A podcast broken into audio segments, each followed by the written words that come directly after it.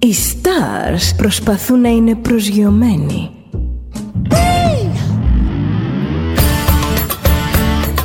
Ένα star είναι συνέχεια στον αέρα. Συνέχεια στον αέρα. Στο Διοδέλτα ζεις μαζί του.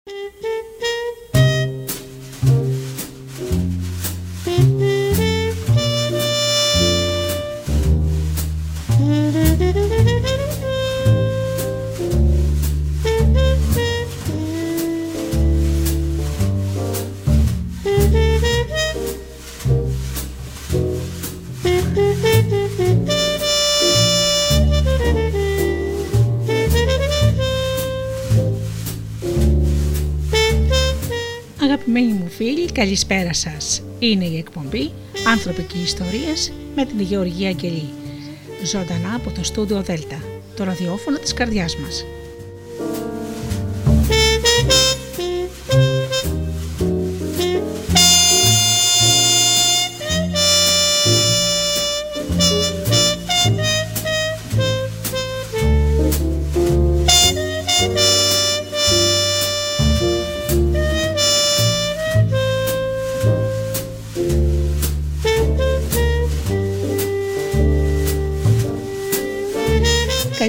Και πάλι μαζί σήμερα εδώ στο στούντιο Δέλτα όπως πάντα τις Παρασκευές στις 8 το βράδυ. Σήμερα σας έχω διαλέξει κάτι πολύ όμορφο. Θα σας παρουσιάσω το νέο βιβλίο του συγγραφέα Γιάννη Βιώνη, το χρονικό της θέλησης. Ο συγγραφέας μας έχει παραχωρήσει και μια ωραία συνέντευξη την οποία θα ακούσουμε κατά τη διάρκεια της εκπομπής. Αυτό λοιπόν το ωραίο βιβλίο κυκλοφορεί από τις εκδόσεις Publix και είναι ένα νέο συγγραφικό πόνημα του κ. Βιώνη ο οποίος ε, έχει γράψει και διάφορα άλλα όπως το 2020 έγραψε το σύνδρομο του μετά ε, και το 2022 συμμετείχε στα μεταποιήματά του στην ετήσια έκδοση φιλολογική πρωτοχρονιά. Πρώτα όμως αγαπημένοι μου φίλοι όπως ε, πάντα να σας ε, καλησπερίσω στην εκπομπή. Καλησπερίζω λοιπόν τους φίλους που μας ακούν πληκτρολογώντας www.studiodelta.gr και έρχονται εδώ μαζί μας στη σελίδα του σταθμού. Να καλησπερίζω και τους φίλους που μας ακούν από τις μουσικές σελίδες τις οποίες φιλοξενούμαστε όπως είναι το Live24 και το Greek Radio να καλησπερίσω τους φίλους που μας ακούν από κινητά και tablets και, βεβαίω, και βεβαίως τους φίλους που μας ακούν από το νέο μας app στο Google Play στην ενότητα ραδιόφωνο Ελλάδα FM. Να ευχαριστήσω και να καλησπερίσω τον συγγραφέα μας τον Γιάννη Βιώνη και βεβαίως τους συνεργάτες μου, τον Τζίμι, την Αφροδίτη και την Ωρα. Καλή μου φίλοι, θα σας ε, βάλω πρώτα τραγουδάκια όπως πάντα και ύστερα θα ξεκινήσουμε με αυτό το ωραίο βιβλίο. Ε, πριν ξεκινήσω θα σας πω άλλη μια φορά ακόμα ότι στην σελίδα του ραδιοφώνου www.studiodelta.gr στην ενότητα αρθογραφία όπου θα ξεκινήσω, έχω ήδη αρτήσει ένα άρθρο δικό μου για τα παραμύθια ε, εκεί λοιπόν υπάρχει και το mail μου. Αν αγαπημένοι μου φίλοι θέλετε κατά τη διάρκεια της εκπομπής να ρωτήσετε κάτι ή και μετά τη διάρκεια της εκπομπής ε, με πολύ χαρά να σας απαντήσω. Μπορείτε να έχετε δηλαδή απευθείας ε, μαζί μου ε, επικοινωνία κατά τη διάρκεια της εκπομπής. Βάζουμε λοιπόν το τραγουδάκι και αρχίζουμε μετά με το ωραίο βιβλίο.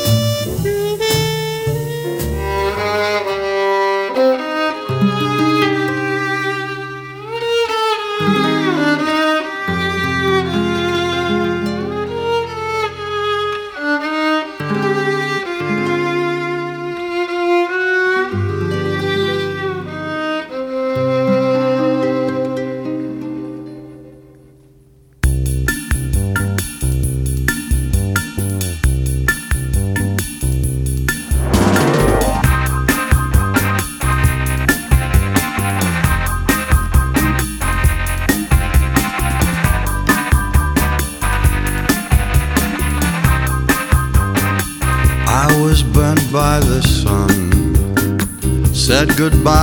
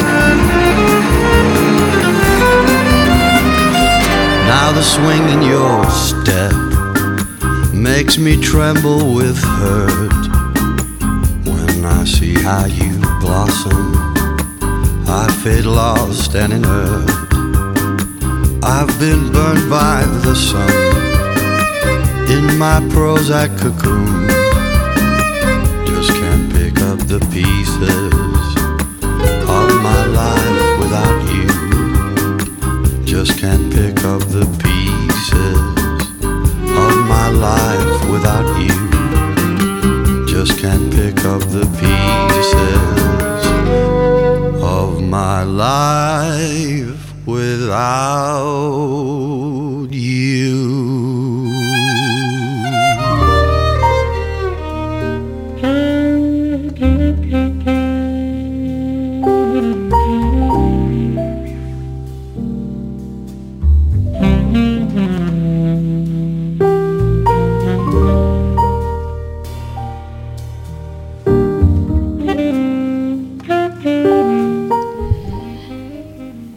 Διαβάζω πρώτα το οπισθόφυλλο του βιβλίου. Κρανιά, υπαρκτό χωριό ή ονειρική αφετηρία.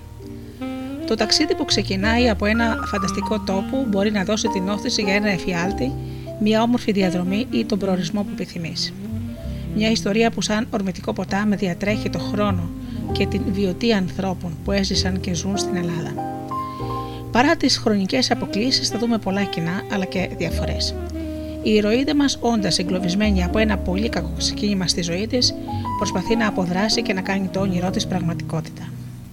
Υποφέροντας από το ψέμα, η αποκάλυψη της αλήθειας και οι προσπάθειες να βρεθούν αγνοούμενοι άνθρωποι ήταν για εκείνη μονόδρομος. Υποσχέσεις που δεν τηρήθηκαν, αγάπη που προδόθηκαν και παιδικές ψυχές που στερήθηκαν.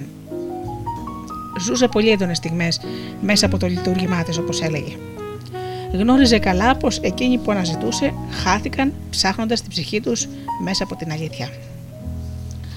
Αργότερα κατάλαβε πως οι στιγμές γεμίζουν με ευτυχία τις ζωές. Όταν το συνειδητοποίησε δεν προγραμμάτισε πια τίποτα. Πέρα από τον ορίζοντα που, διε...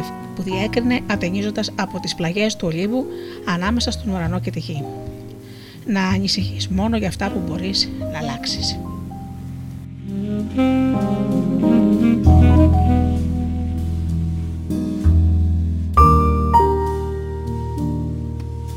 Thank you.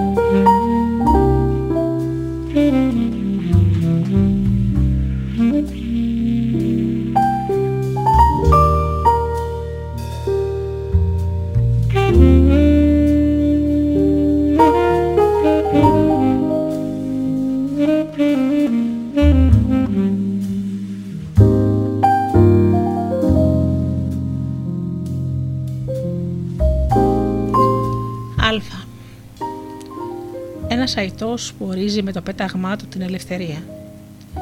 Σχίζει τον ψυχρό άνεμο και κατεβαίνει σαν αγγελιοφόρος των θεών. Στέκει με το αρχοντικό παράστημά του έξω από ένα παράθυρο, σαν κάποιος γητευτής σε μια ψευδέστηση να τον καλεί. Σε μια ονειρική πλαγιά. Ένα χωριό γατζωμένο με πείσμα και ομορφιά που περίσευε.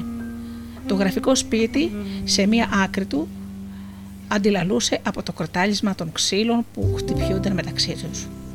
Ήταν ένας αργαλιός με βαθύ μπλε χρώμα που τα χέρια της κυρά Χαρίκλιας έδινε με το ρυθμικό τράβημα το σύνθημα θαρής για λύπη ή για χαρά. Δεν ήταν όμως μόνο ο αργαλιός που κελάιδαγε στο άγγιγμά της, μα και τα πουλιά που θαρής είχαν φωλιά στο λαιμό της. Τραγουδούσε για τα βάσανα αλλά και τις ευτυχισμένες στιγμές που ερχόταν να συναντήσουν την οικογένειά της. Πολλά χρόνια πίσω στην ιστορία ο Αργαλιός συντρόφευε όχι μόνο απλές γυναίκες του χωριού αλλά και βασίλισσες. Παράδειγμα τρανό η Πινελόπη του Οδυσσέα που έβγαζε, έβγαζε τον περίσσιο θυμό της στον Αργαλιό. Εκείνη δεν πάσχιζε να δημιουργήσει βέβαια κάποιο τέχνημα, μα να γεννήσει χρόνο προσπαθούσε και όσο με ορμή έσπρωχνε το, το χτένι, έβλεπε πως χτυπούσε κάποιον από τους μυστήρες. Το βράδυ, αποκαμμένη, λυτρανόταν ξυλώνοντας τις ελπίδες θαρή των αυτόκλητων σωτήρων που απαιτούσαν να δοθεί μια απάντηση στην άδικη αναμονή της.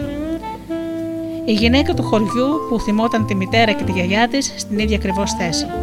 Να βασανίζουν και να βασανίζονται από το ξύλινο εργαλείο που φρόντιζε να ικανοποιηθούν οι ανάγκες του σπιτιού σε σκεπάσματα, βελέτζες, κουρτίνες ως και τα νηφικά, όταν ερχόταν εκείνη η ευτυχισμένη ώρα.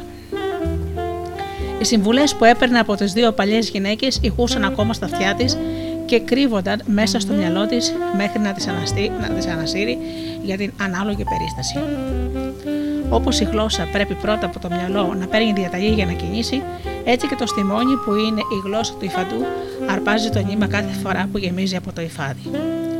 Για να φτουρήσει ένα υφαντό πρέπει να έχει γερό και ανθεκτικό στιμόνι, κατέληγε, λέγοντας πολλές φορές η γιαγιά. Αυτές οι νοθεσίε ήταν οδηγός για την κυρία Χαρίκλια, που τη εφάρμοζε στο σπιτικό της και είχε έναν ευτυχισμένο γάμο.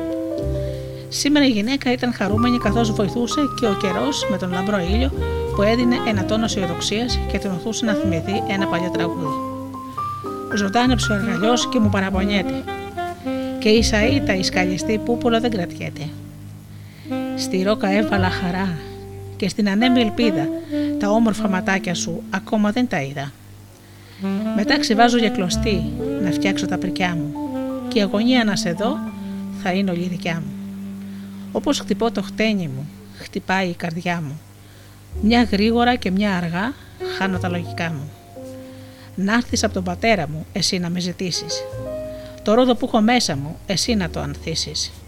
Γιατί το χώμα είσαι εσύ που με έχει αγκαλιάσει και το νερό το δροσερό που θα με ξεδιψάσει. Ζωντάνεψε ο αργαλιός και μου παραπονιέται.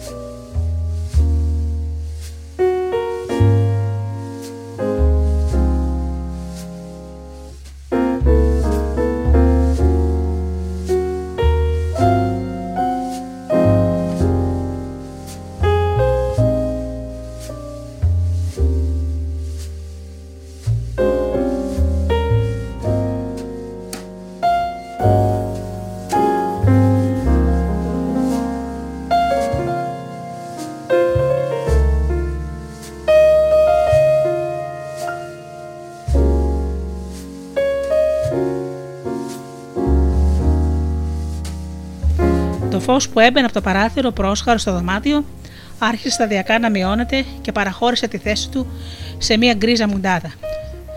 Πρώτα σήκωσε τα πόδια της από τα ποδαρικά, πήρε τα χέρια της από το χτένι και στη συνέχεια κατευθύνθηκε απορριμμένη προς το παράθυρο. Προσπάθησε να δει σε τι οφειλόταν αυτό το σκοτίνιασμα. Κοιτώντας προς τα έξω ψηλά στον ουρανό, ήρθε αμέσως στο μυαλό ο άντρας της που βρισκόταν στο καφενείο της πλατείας εδώ και πολλή ώρα. Ένα πυκνό και μαύρο σύννεφο έκανε εντυπωσιακή είσοδο στον ουρανό της κρανιάς. Από τα βόρεια πήγαινε για τον νότο. Σε λίγο και άλλα μολυβένια σύννεφα θα ακολουθούσαν τη σιωπηλή πορεία του, καταλαμβάνοντας αχόρταγα κάθε σπιθαμή του γαλάζιου καμβά και θα βάραιναν ασφικτικά τον μέχρι πριν από λίγο καταγάλωνο θόλο πάνω από τον Όλυμπο. Παρ' όλα αυτά δεν ξαφνιάστηκε κανένας στα μόνας στο καφενείο του κ. Μιχάλη, συνηθισμένα άλλωστε τα βουνά από τα χιόνια, όπως λέει ο λαός μας. Κι όμως ο Μπαρπαλευτέρης πετάχτηκε όρθιος, κοιτώντας ψηλά, σαν να έβλεπε πρώτη φορά κάτι τέτοιο στις παρυφές του ιερού βουνού του Ολύμπου. Ο άνθρωπος αυτός δεν, δεν ήταν τυχαίος για το χωριό, ήταν ο ειδικός μετεωριολόγο και μελλοντολόγος. Ήξερε τα μερομήνια και γνώριζε να διαβάζει από την καλή και από την ανάποδη τους Ιωνού. Ποιο κακό θα μας έβρει πάλι, αναφώνησε στο καφενείο που καθόταν, κοιτάζοντας με τρομαγμένο βλέμμα ψηλά τον ουρανό. Μια ανησυχία απλώθηκε σε όλους τους χωρικούς που βρισκόταν εκείνη τη στιγμή στον ίδιο χώρο, περνώντας την ώρα τους. Ο μόνος που αντέδρασε ήταν ο Παπαφώτης. Άρχισες πάλι τις μαντεψιές, Λευτέρη. Δεν σου έχω πει τόσες φορές ότι αυτά είναι μαγκανίε. Ο Μπαρπαλευτέρης απάντησε μόνο με ένα κοίταγμα απρόθυμης συγκατάβασης προς τον ιερέα. Οι υπόλοιποι παρόντες, για να μην δώσουν συνέχεια, εξακολούθησαν τις ασχολίες τους.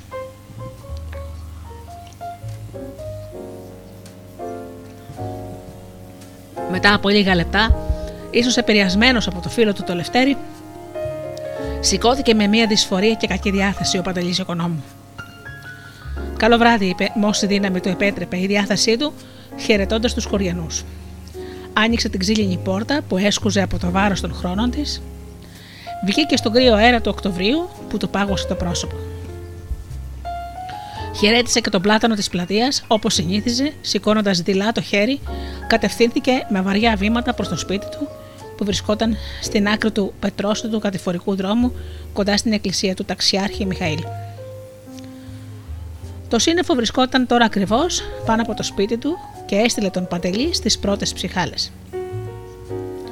Ανοίγοντας λίγο το βήμα του, μπήκε βιαστικά στο σπίτι, σπρώχνοντας με δύναμη την πόρτα. Η γυναίκα του η Χαρίκλια καθόταν σκεφτή στο τζάκι που έκυγε ένα μεγάλο κούτσουρο από όλες τις μεριές.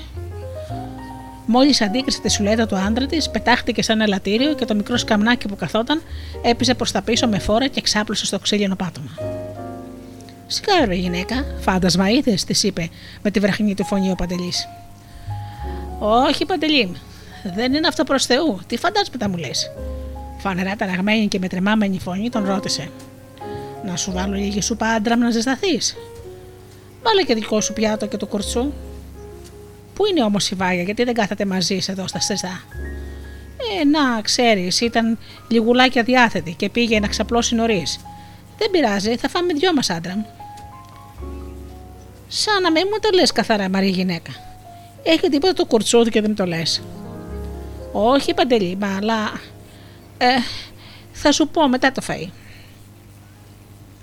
Αφού σέβερε τα πιάτα με τη ζεστή σούπα, το ζυμωτό αφράτο ψωμί και τη φέτα που έφτιαχναν μόνοι τους, κάθισαν και άρχισαν να τρώνε μελίδι. Σε κάποια στιγμή ρώτησε και πάλι ο Παντελής. Θα μου πεις τώρα τι σε τρώει, γιατί και εμένα η διάθεσή μου είναι χαλασμένη. Και συνέχισε. Ήταν στο καφενείο ο Λευτέρης και μόλις είδε ένα μαύρο σύννεφο πάνω από το χωριό να έρχεται, λες και είδε τον εξαποδό έκανε. Από εκείνη την ώρα δεν μπορώ να βρω την ηρεμία μου. Ε, να. Ε, Πώς να σου πω, Βάγια, η παντελή μου; Τι Βάγια, ρε γυναίκα, πες του και με έσκασες. είπαν, ξέρεις, η Γιώργινα την μπακάλι. Ε, του σου είπε η Γιώργινα και γιατί αρρώστησε το κουρτσούδ.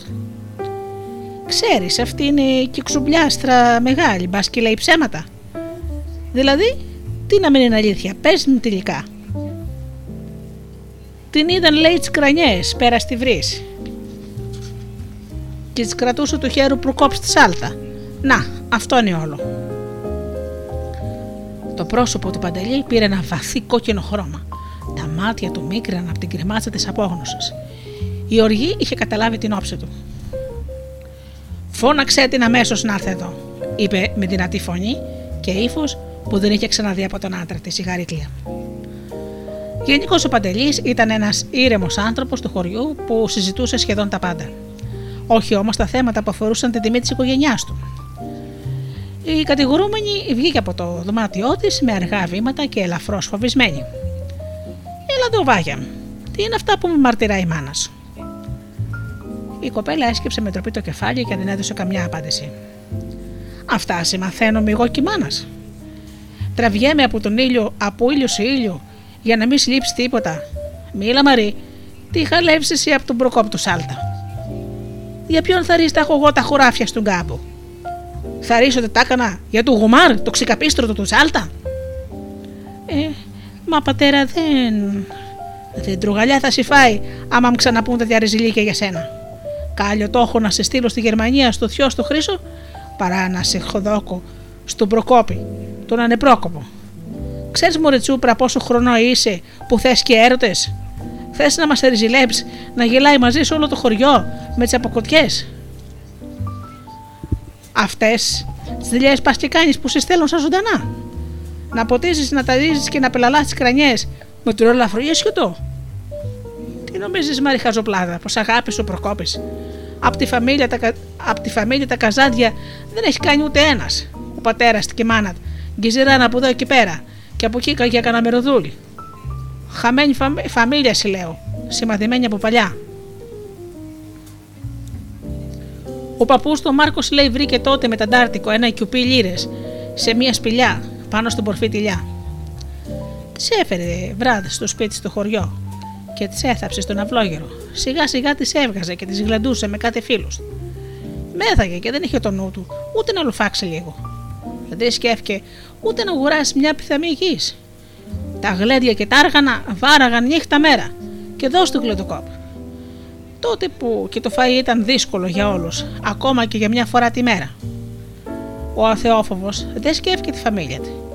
Αλλά μια γλεντιού, δυο ξενυχτιού, έφτασε ο ψήλος στα αυτιά του καπετάνιου, όπου είχε θάψει τα χρυσά. Σκληρές μέρες τότε. Πιο πολύ μέτραγε η ζωή του κοτόπουλου παρά του ανθρώπου η ζήση.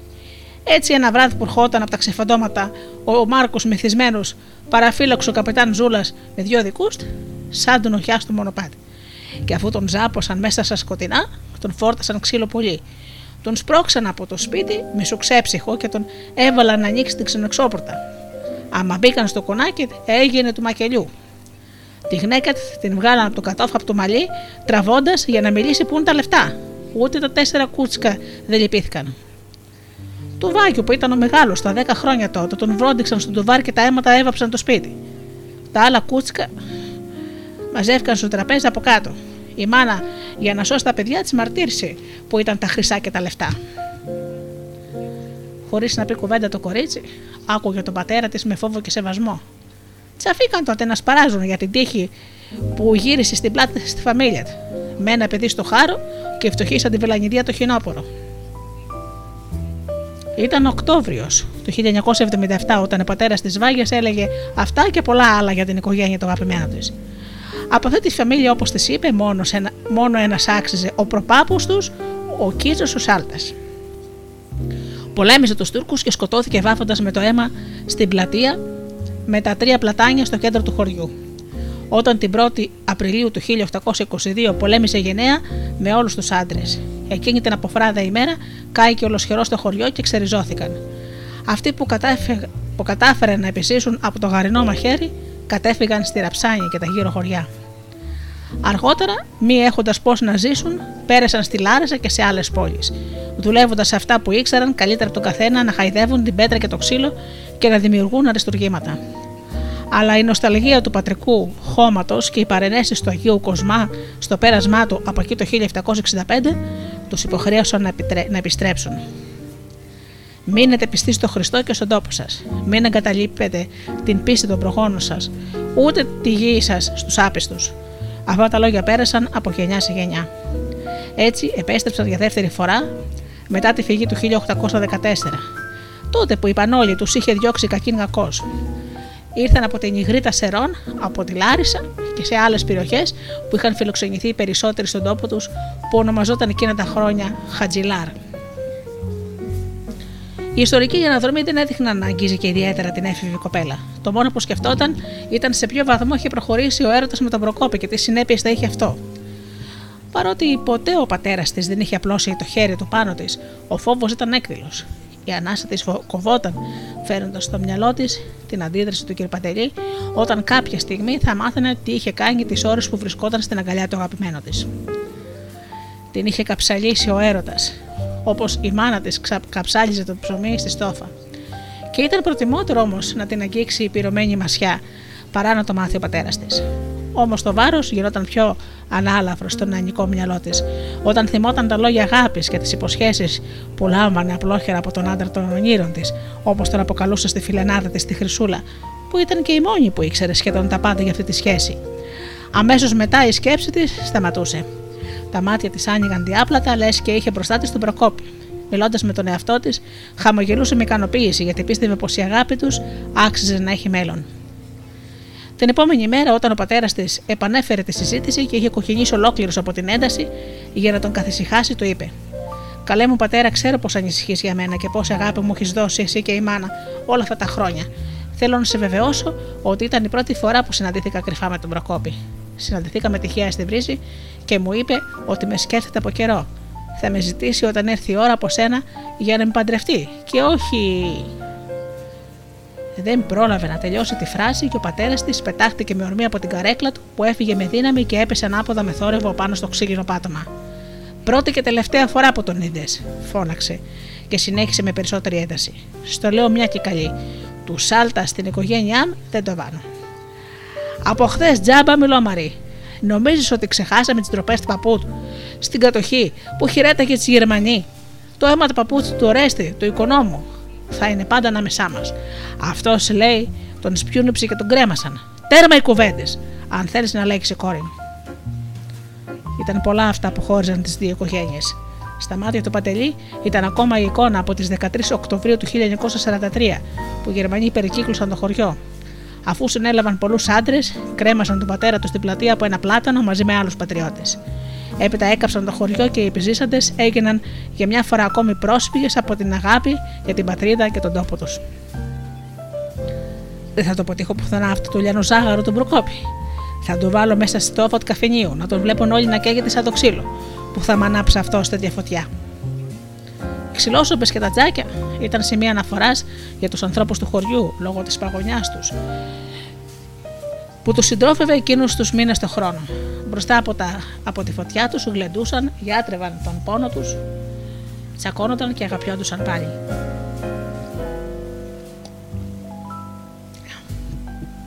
Ήταν άνθρωποι αγράμματοι. Μα με τον προσύνη και παρά το κρύο που ταλαιπωρούσε το κορμί τους, η καρδιά τους ήταν ζεστή.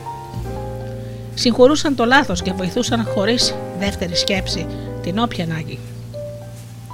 Δεν ανεχόντουσαν όμως την πονηριά και την προσβολή στις αρχές και τις αξίες που είχαν βρει από τους παππούδες τους.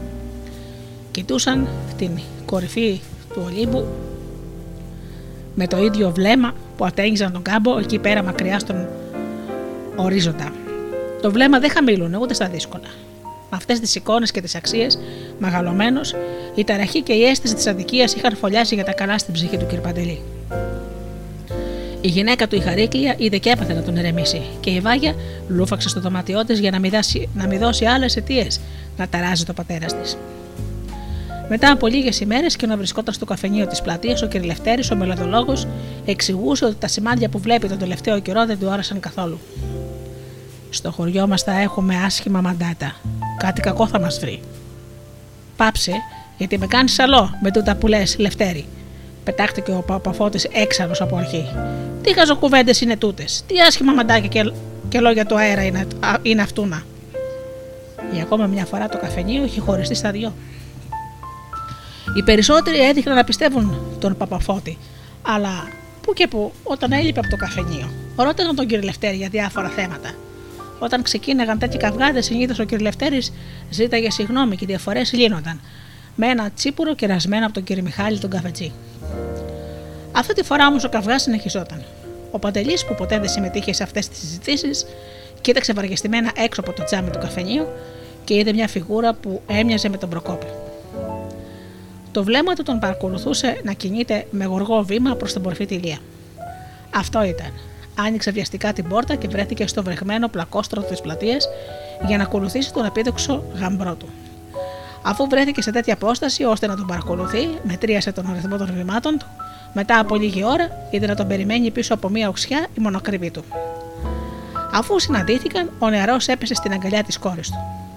Οι παλμοί του Κυρπαντελή άρχισαν να χτυπούν τόσο δυνατά, ώστε νόμιζε ότι τους άκουγε σαν κρότος από σφυρί που χτυπά αλίπετα πάνω στο αμόνι. Χωρίς δεύτερη σκέψη και με το χρόνο να έχει σταματήσει, ο θυμωμένος πατέρας άνοιξε τα χέρια του όπως ο αϊτό στα φτερά του πριν επιτεθεί στο άμυρο θύμα. Αρπάζοντάς τον με ανοιχτά δάχτυλα στην πλάτη του Προκόπη, τον έστειξε στο έδαφος μέσα στη λάσπη. Η, Βόη, η Βάγια, μόλις συνήθω από το σοκ, βλέποντας πως δεν μπορούσε να τους χωρίσει, έτρεξε προς την πλατεία για να ζητήσει βοήθεια από τους χωριανούς, φωνάζοντας: Βοήθεια, τρέξτε! Ο πατέρας μου χτυπάει τον Προκόπη. Ο Κερπαντελή, αφού σήκωσε το νερό από το χώμα, του έδωσε μια γροθιά στο σαγόνι. Ακολούθησαν και άλλα χτυπήματα. Πλέον το αίμα άρχισε να κυλάει στο πρόσωπό του και να βάφει το ολόλευκο πουκάμισο που φορούσε. Ο Προκόπης, είτε γιατί ευνηδιάστηκε, είτε από σεβασμό για την ηλικία και την τιμή που του που θύχτηκε, δεν εναντιώθηκε στιγμή στο σφυροκόπημα που δεχόταν. Το μόνο που έκανε ήταν να σηκώσει τα χέρια ώστε να μεθεί όσο μπορούσε. Σε λίγο κατέφθαναν οι χωρικοί που φώναζαν από μακριά, βλέποντας τη βαναυσότητα των χτυπημάτων. Σταμάτα, Παντελή, παιδί είναι, θα τον σκοτώσεις. Όμως εκείνος συνέχιζε χωρίς να ακούει τίποτα με την ίδια επιμονή, σαν να είχε μπροστά του μία καλαμιά που έπρεπε να κοπεί. Όταν ο κυριλευτέρης που έφτασε πρώτος προσπάθησε να πιάσει τα χέρια του Παντελή, απέτυχε την πρώτη φορά και η γροθιά του κατέληξε στο πάνω μέρος του κεφαλιού του Προκόπη. Πέφτοντας ο νεαρός, επανέλαβε τη φράση που έλεγε καθ' όλη τη διάρκεια που ο πατέρας της αγαπημένης του τον χτυπούσε. Συγγνώμη κύριε Παντελή, δεν ήθελα να σας προσβάλλω. Ο πατέρας της Βάγης, αποκαμωμένος από την προσπάθεια, έπεσε με τα γόνατα στο λασπωμένο χώμα μπροστά στο νερό. Τα μάτια του ορθάνυχτα κοιτούσαν το αποτέλεσμα της βίαιης ενέργειάς του. Ο Προκόπης είχε μόλις χάσει τις αισθήσεις του και αυτό έδειχνε να ικανοποιεί προσωρινά τον παντελή οικονόμου. Μετά από λίγο έφτανε και ο πατέρας του Προκόπιου, ο Στέλιος Σάλτε, ένας γεροδεμένος με τρίο αναστήματος και χαμηλών τόνων, μεροκαματιάρης άνθρωπος. Βλέποντας το γιο του ξαπλωμένο στο χώμα, έτρεξε προς το μέρος του. Εκείνος είχε αρχίσει να συνέρχεται μετά από τις περιποιήσεις των Σιγουριανών. Κοίταξε ένα έντονο, με ένα έντονο βλέμμα τον κύριο Παντελή, έχοντας όμως ενημερωθεί πριν για τα συμβάντα και όντως δίκαιος άνθρωπος, είπε: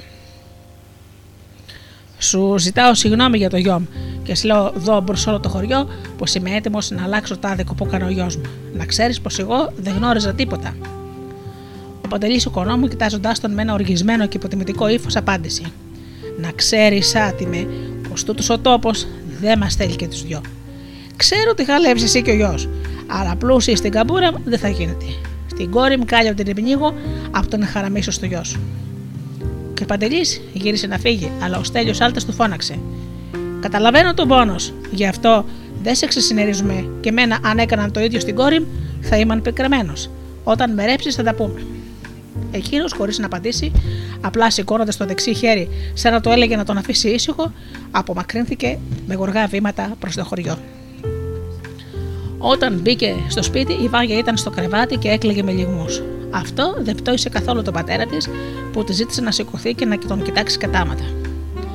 Η νεαρή κοπέλα υπάκουσε και όταν στάθηκε μπροστά του, χωρίς να μπορεί να σηκώσει το βλέμμα της, του ζήτησε να τη συγχωρέσει. Τον διαβεβαίωσε πως δεν θα δεχόταν οποιαδήποτε, πως θα δεχόταν οποιαδήποτε τιμωρία γιατί τον είχε προσβάλει και του είχε πει ψέματα. Εκείνος, σαν να μην άκουσε τίποτα, της ανακοίνωσε με σκληρό και απόλυτο τρόπο ότι δεν θα ξαναβγαίνει από το σπίτι. Την επόμενη μέρα, λοιπόν, θα μιλούσε με τον αδερφό του, τον Χρήστο, που ήταν στη Γερμανία και θα την έστειλε εκεί για πάντα. Τη νύχτα η Βάγια απόκαμε μέσα στο κλάμα της. Όταν η χαρίκλια η μητέρα της πήγε να δει σε τι κατάσταση ήταν, τη βρήκε κατακόκκινη. Έβαλε το χέρι στο μέτωπό της και αμέσως διαπίστωσε ότι ψινόταν στον πυρετό. Έτρεξε αμέσως και ζεστάνε λίγο χαμομήλι που είχε μαζέψει σε ένα κουτί και έβαλε σε μια λεκάνη ζεστό νερό και έριξε μέσα λίγο ξύδι. Στη συνέχεια βούταγε πανιά μέσα στο μείγμα και τα τοποθετούσε στο μέτωπό τη. Μετά από λίγο έσπευσε να ενημερώσει και τον άντρα της που δεν κοιμόταν, αλλά είχε καθίσει στο τραπέζι. Βυθισμένος σε μαύρες σκέψεις, προσπαθούσε να σβήσει την αψάδα που ένιωθε στην καρδιά του για την προδοσία που η ίδια του η κόρη είχε τοποθετήσει εκεί, σαν καυτό μέταλλο. Άντρα μου, το κορτσούδι έχει πολύ πυρετό. Έτσι νευρή γυναίκα με το φόκο που μάναψε, κάει και γι' αυτούν, είπε ο πατέρας, αδειάζοντας για πολλωστή φορά το τσίπορο μέσα στο στόμα του, αφού πίστευε ότι η φωτιά μόνο με φωτιά σβήνει. Η μάνα πήγε στο δωμάτιο της κόρης χωρίς να πει κάτι άλλο. Κοίταξε και ξανακοίταζε το άρρωστο παιδί και μονολογούσε σιγανά. Πότε μεγάλωσες, βρε κουρτσούκο μου. Η κεραχαρίκλια δεν είχε ανάγκη το ενόπνευμα. Οι αναθυμιάσεις της καρδιάς ξεχύλισαν και τότε πήδησε αβίαστα. Σ' με κρύκα καμαρωτή, ήσουν αφιντανάκι. Τώρα μεγάλο το κορμί, πίνω τσιλιά στο φαρμάκι, έλεγε σιγοτραγουδώντα. Αμέσως μετά τη ρώτησε χωρίς να περιμένει απάντηση. Θυμάσαι βλασταράκι μου το ανούρισμα όταν στη Σαρμανίτσα μέσα είχα. Όταν γεννιέται ένα μωρό, οι μοίρες το κοιτάνε. Νοήματα του κάνουνε και του χαμογελάνε. Του τάζουνε χρυσά φλουριά, του τάζουνε παλάτια, ρίχνουν μπροστά στα μάτια ζάχαρες και αλάτια. Να είναι γλυκιά σε ζάχαρη πάντοτε η ζωή σου και νόστιμη η γεύση της, άχνη αναπνοή σου. Να είσαι και να πετάς, χρυσά φτερά και να φοράς, να είσαι ο βράχος της χαράς. Πάντα τον τρόπο από ψηλά θα βλέπεις σαν κουβάρι, που αν ξετυλίξεις άτσαλα θα μπερδευτείς ζυμάρι. Έτσι οι μοίρες ξεγελάνε και δεν αποκαλύπτουν, η καθεμιά της χάρας της με πονηριά καλύπτουν. Η τυχερή λέει πολλά και μπερδεμένα λόγια, χαϊδεύει το νεογέννητο με ανώγια και κατόγια. Η άτυχη φοράει λευκά μακριά φουστάνια με ποδιά για να μην δουν τα παιδιά του κόσμου την αναποδιά. Η τρίτη που είναι η σοφή πλέκει ιστό χρυσή ραφή και έχει αέρινη μορφή. Η όμορφη που είναι στερνή κρύβεται πίσω από πανί με αραχνοήφαντη πνοή. Σ' όποιο το βρέφος θα κοιτάξει, στην αγκαλιά της θα το πιάσει και στη ζωή του θα φωλιάσει. Λέγοντας τον ανούρισμα, την κοίταξε με βλέμμα στοργικό, σαν να έβλεπε στην κούνια τη τη βάκια της μωρό. Πίσω στη μισάνυχτη πόρτα του δωματίου, ο πατέρας κοιτούσε την κόρη του και ανησυχούσε, παρότι δεν ήθελε να δείξει την αδυναμία που της είχε. Άλλωστε τον πρόδωσε και έπρεπε να τιμωρηθεί. Πλήρωνε το τίμημα ώστε να αποκατασταθεί η τιμή της οικογένειας, που ήθελε να πιστεύει ότι δεν είχε πληγεί ανεπανόρθωτα. Όμως η ζωή και ο έρωτας δεν είναι παράγοντας σταθεροί στην ιστορία της ανθρωπότητας. Έτσι, μετά από τρεις μέρες, και ενώ πήγαινε στα χωράφια του, ο Κερπαντελή είχε μία απρόσμενη συνάντηση. Ο Στέλιος, ο πατέρας του Προκόπη, παραφύλαγε πίσω από μία κρανία και μόλις ο Παντελής πλησίασε, πετάχτηκε. Χωρίς να του δώσω χρόνο να τον αποφύγει, άρχισε να του λέει: Παντελή, άκου ένα λεπτό, γιατί έχω κάτι πολύ σοβαρό να σου πω. Λυπάμαι πολύ, αλλά τα πράγματα είναι πιο σοβαρά από εκείνο που λογάριαζα. Ο γιος μου άμυαλο έκανε πιο μεγάλη ζημιά στη δικατέρα σου. Χωρίς να προλάβει να πει κάτι άλλο, ο Κερπαντελή τον άραπαξε από τα ρούχα και αφού τον ταρακούνησε, του φώναξε. Πες μου, καταραμένε, τι συμβαίνει στο κορτσούδι μου; Αφού λοιπόν ο Στέλιος του εξήγησε πως οι σχέσεις των νέων είχαν ε, προχωρήσει αρκετά, του ζήτησε συγγνώμη για μια φορά ακόμα. Άσχετα με τη γνώμη που έχεις για τους προγόνους και την οικογένειά μου, είμαι ένας άνθρωπος με τιμή. Δύο λύσει υπάρχουν σε αυτές τις περιπτώσεις. Η πρώτη είναι να έρθουμε την Κυριακή στο σπίτι σου, να ζητήσουμε σαν άντρες την κόρης και να αποκαταστήσουμε τη ζημιά που τη κάναμε. Όση ώρα του εξηγούσε όλα αυτά, ο Στέλιος ο Παντελής ήταν αποσβολωμένος, αλλά δεν έφανε το ίδιο σκισμένο που κάμεσε στο συνομιλητή του. Ο πατέρας του Προκόπη συνέχισε. Η δεύτερη λύση είναι να, να πεις εσύ τι θες να κάνω με το γιο για να ξεπληθεί η τιμή της οικογένειας σου. Όπως να μου πεις τι θα κάνω, είπε, τερματίζοντας την κουβέντα. Ο Παντελή, μετά τη μπαταριά που δέχτηκε στο κεφάλι, του είπε: Άσε με να το σκεφτώ ως την παραπάνω εβδομάδα. Έτσι απομακρύνθηκαν δύο άντρες προς την αντίθετη κατεύθυνση και με διαφορετικά συναισθήματα. Ο πατέρας της Βάγια, χωρίς να συνειδητοποιήσει πώς έφτασε στο σπίτι του, άνοιξε σχεδόν κλωτσώντας την πόρτα και βρέθηκε μπροστά στην ξαφνιασμένη κόρη του που τον κοίταζε και του είπε: Τι συμβαίνει, πατέρα μου; Την επόμενη στιγμή το χέρι του έπεφτε βαρύ στο μάγολο της 17χρονη Βάγιας, που λύγησε πέφτοντας στο ξύλινο πάτωμα με ένα οξύγδουπο. Η Χαρίκλια, βλέποντας αυτή τη βάναυση σκηνή, έτρεξε προς τον άντρα της για να σταματήσει τον καυγά. Εκείνος με μια έκφυση αγανάκτησης είπε: Ετοίμασε τα, τσα... τα τσαματσίδια της άτιμης της κόρης και αύριο πουρνό πουρνό θα πάμε στη Λάρισα να δούμε τα χάλια και τα ριζελίκια που φτάσανε. Η γυναίκα υπάκουσε αφού το ύφος του άντρα της δεν έπαιρνε δεύτερε εξηγήσεις ή παρερμηνίες. Τα πράγματα ετοιμάστηκαν και τα ξημέρωτα ξεκίνησε να πάρουν το, το λεωφορείο για τη Λάρισα.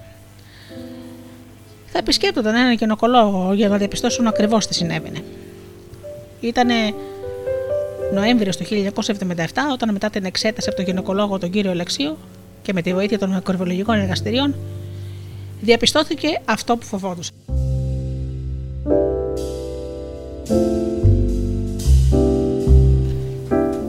Η Βάγια Οικονόμου βρισκόταν περίπου στον τρίτο μήνα της κοίησης. Η πρώτη αντίδραση του Παντελή δεν ήταν και τόσο ψύχρημη. Όταν πήραν τις οριστικές απαντήσεις και φτάσαν στο σπίτι, η πρώτη κίνηση ήταν να πάρει στα χέρια το παλιό δίκανο που του είχε κληροδοτήσει ο πατέρας του. Τοποθέτησε δύο φυσίγγε στις θελάμε και κοίταξε προς το μέρος της κόρης του. Έδειξε να το ξανασκέφτεται.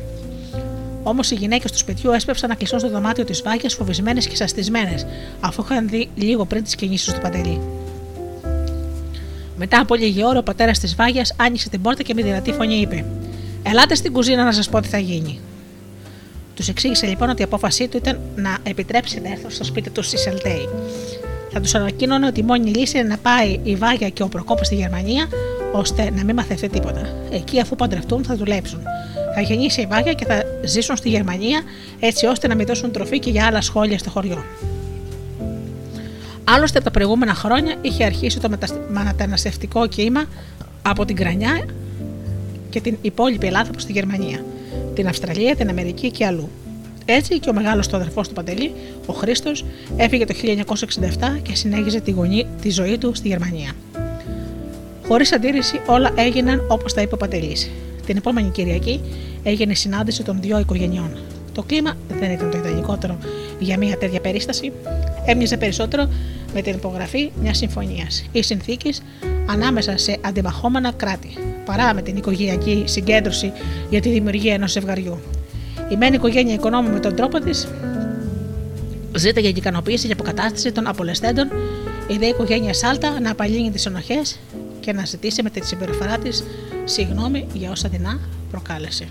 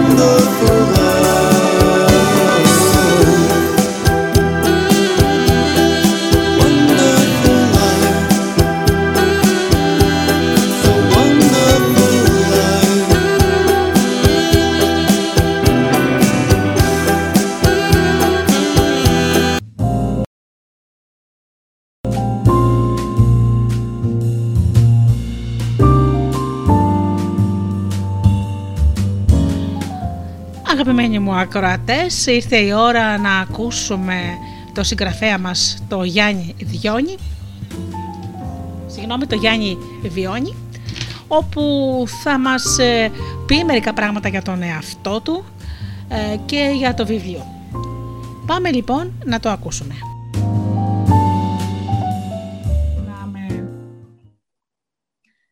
Καλησπέρα σας αγαπημένοι μου φίλοι και ακροατές.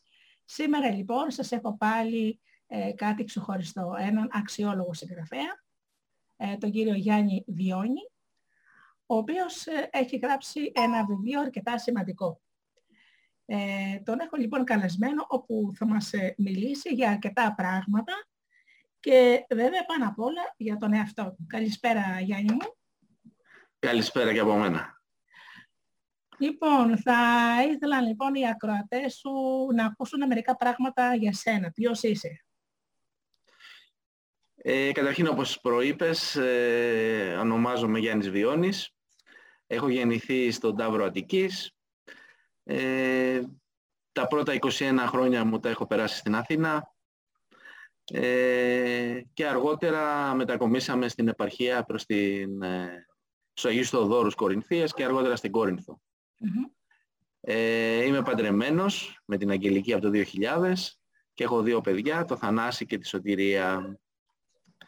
Ε, Μεγάλα τα παιδιά. η κόρη μου είναι στο τρίτο έτος στο Αριστοτέλειο Πανεπιστήμιο στη Θεσσαλονίκη και ο γιος μου, ο Θανάσης, είναι, φέτος έδωσε πανελλαδικές και περιμένουμε τα αποτελέσματα. Α, ξεχωριστά βλέπω παιδιά, ε. Μπράβο. Ναι, ναι, έτσι. Ναι, ή πες μας.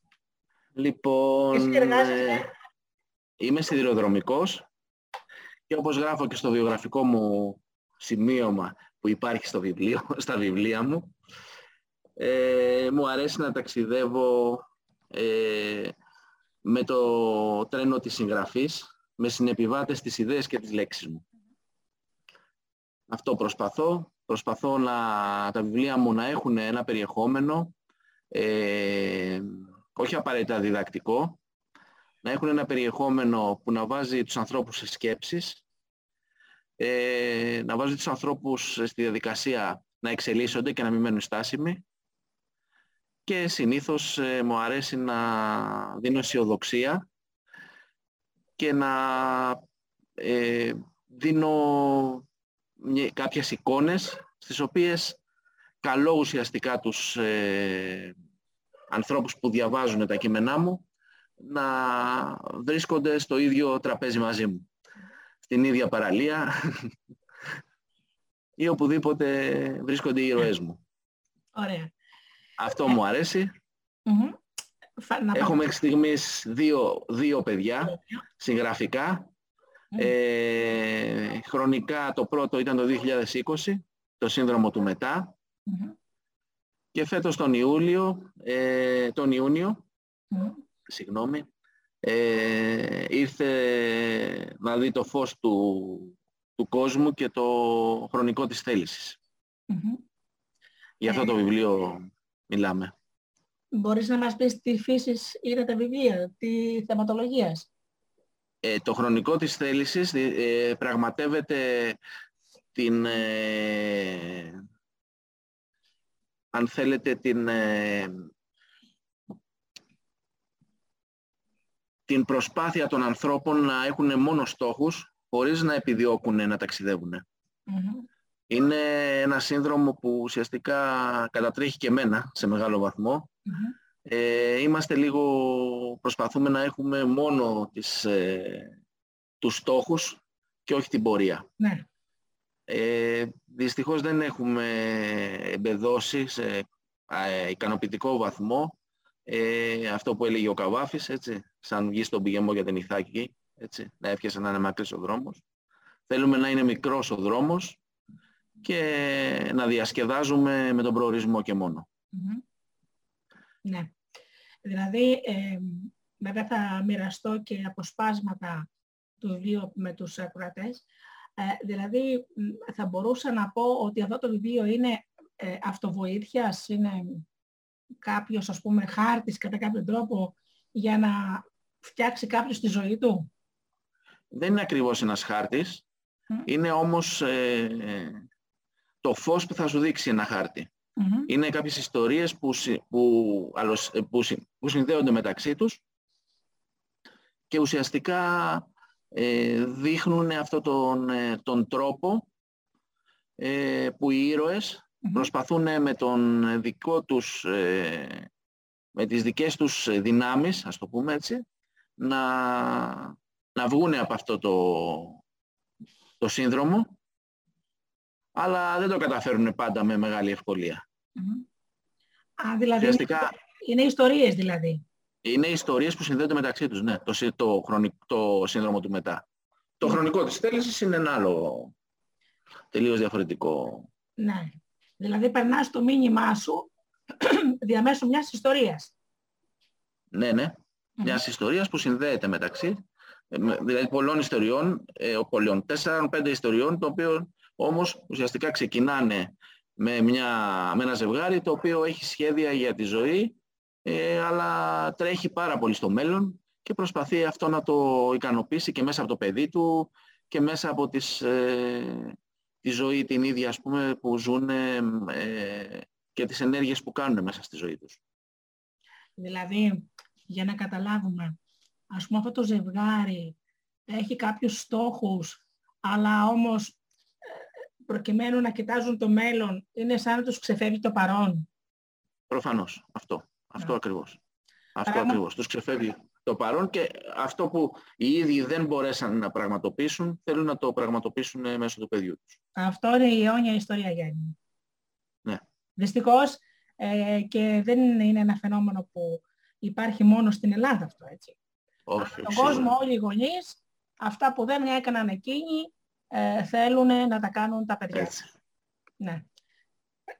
Βέβαια, κάποια φορά που αυτό είναι και πολλές φορές και καταστροφικό για το παιδί, έτσι. Του κάθε... Ναι, ε, σίγουρα. είναι καμιά φορά καταστροφικό γιατί ο κάθε άνθρωπος έχει τη δική του πορεία σε αυτή τη ζωή, τα δικά του θέλω. Και μπορεί να διαπρέψει σε αυτό που θέλει αυτός, όχι σε αυτό που ονειρεύεται η μητέρα, μου, η μητέρα του. Σί- σίγουρα, σίγουρα. Ναι. Το Έτσι είναι. πρώτο βιβλίο ήταν έτσι με αυτό το στυλ. Ήτανε. Αυτό το βιβλίο το πάλι το Ναι. ίδιο στυλ, ιστορίες που λέγανε κάτι. Για ποιο για το πρώτο μιλάμε τώρα Πρώτο, πάλι; πρώτο, ναι.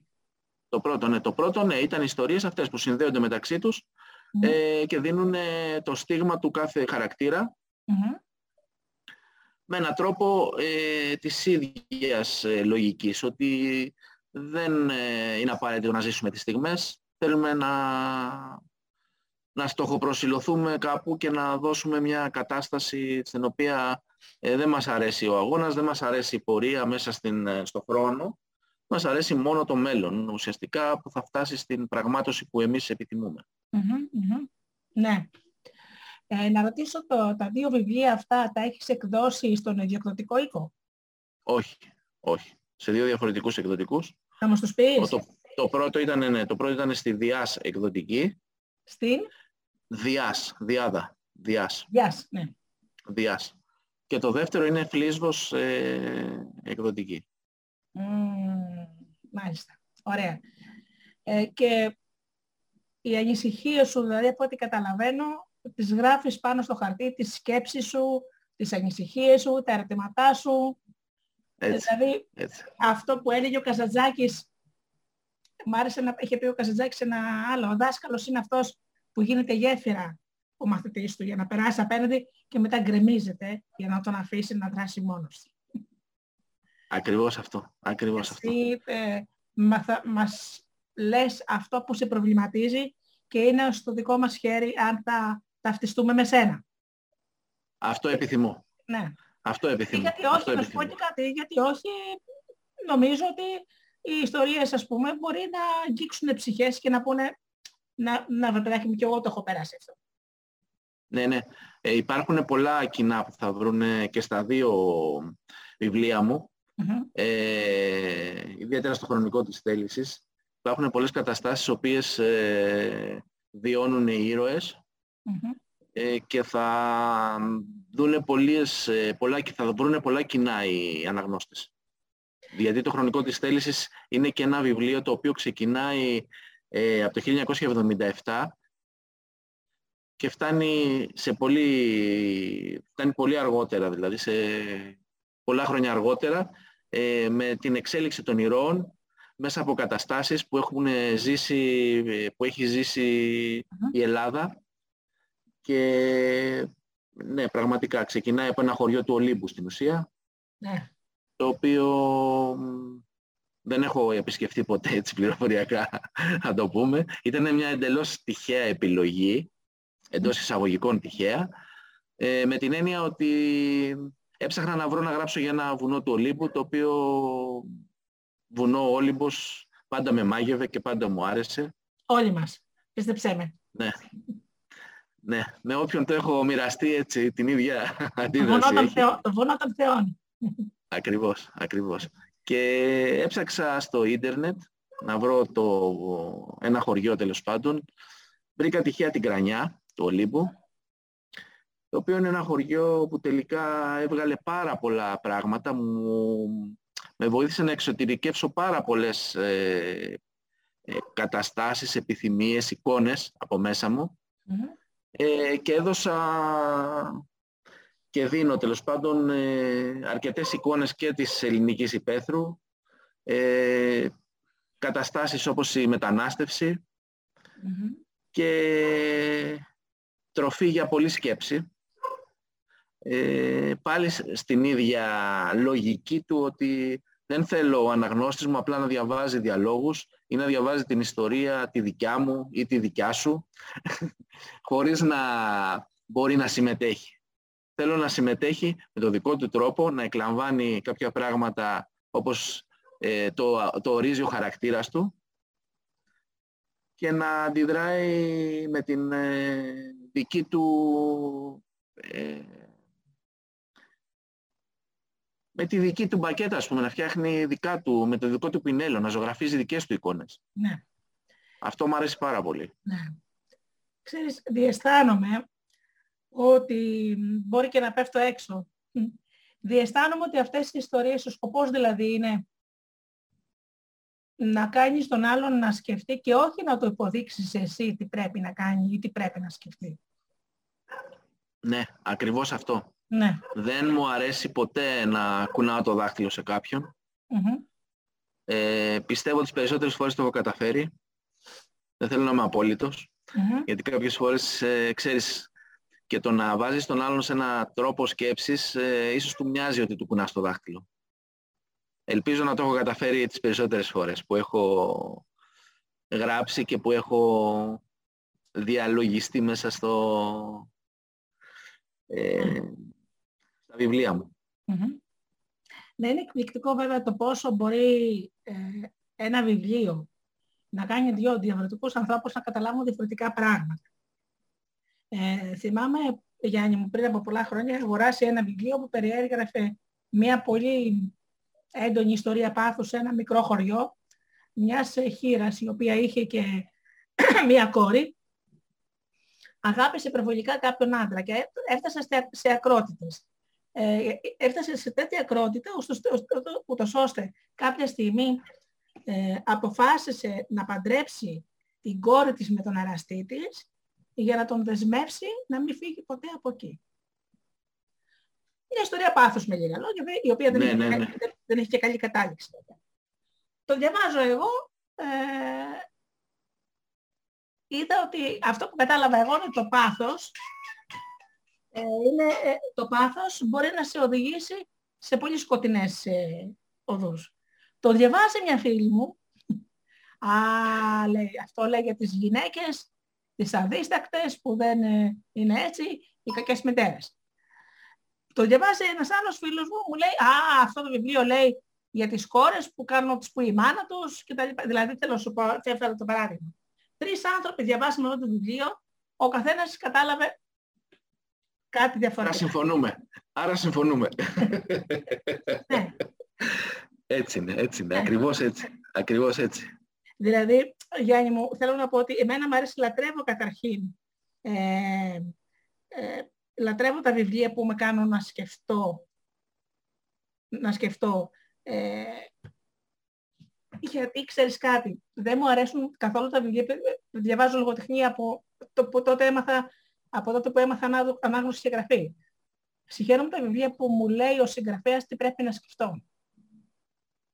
Ξέρεις, ή ολόκληρη, ολόκληρες σελίδες με διδάγματα και σκέψεις. Δεν το θέλω. Ναι, ναι. Ναι. Δεν θέλω. Υπάρχει ολόκληρη επιστήμη που το κάνει αυτό, η προπαγάνδα, οπότε ας τα αφήσουμε σε αυτούς. Δηλαδή, λέω, ας πούμε, st- Μακριά από μας. Μακριά από μας. ε, στην εφηβεία με μάγεψε το Ζογεύσκη. Ε, μια απλές ιστορίες έγραφε το Ζογεύσκη. Απλές ιστορίες, ναι, ακριβώς. ακριβώς. Απλές ιστορίες, αλλά με πολύ βάθος και πολύ Είχα- περιεχόμενο, Μπράβο. το οποίο όμως σε καλούσε να το ανακαλύψεις εσύ. Να Μμμ. πάρεις το φακό σου, το κερί σου, τη λάμπα πετρελαίου σου, δεν ξέρω, κάτι διαφορετικό. Κάτι που εσύ θα επέλεγες Μμμ. και να το πήγαινες μέχρι το βάθος που ήθελες εσύ. Αυτό είναι το θέμα, ότι Μμμ. ε, έτσι θα έπρεπε, κατά τη δική μου ταπεινή γνώμη, να είναι ε, τα βιβλία, να είναι η συγγραφή. Να σου δίνει τις ιδέες που έχει ο, ο εκάστοτε συγγραφέας, ε, να σου δίνει, ε, αν θέλεις, το παιδί του, αλλά να το περπατήσεις όπως εσύ επιθυμείς, Μμμ. να το μεγαλώσεις μάλλον όπως εσύ επιθυμείς. Ναι.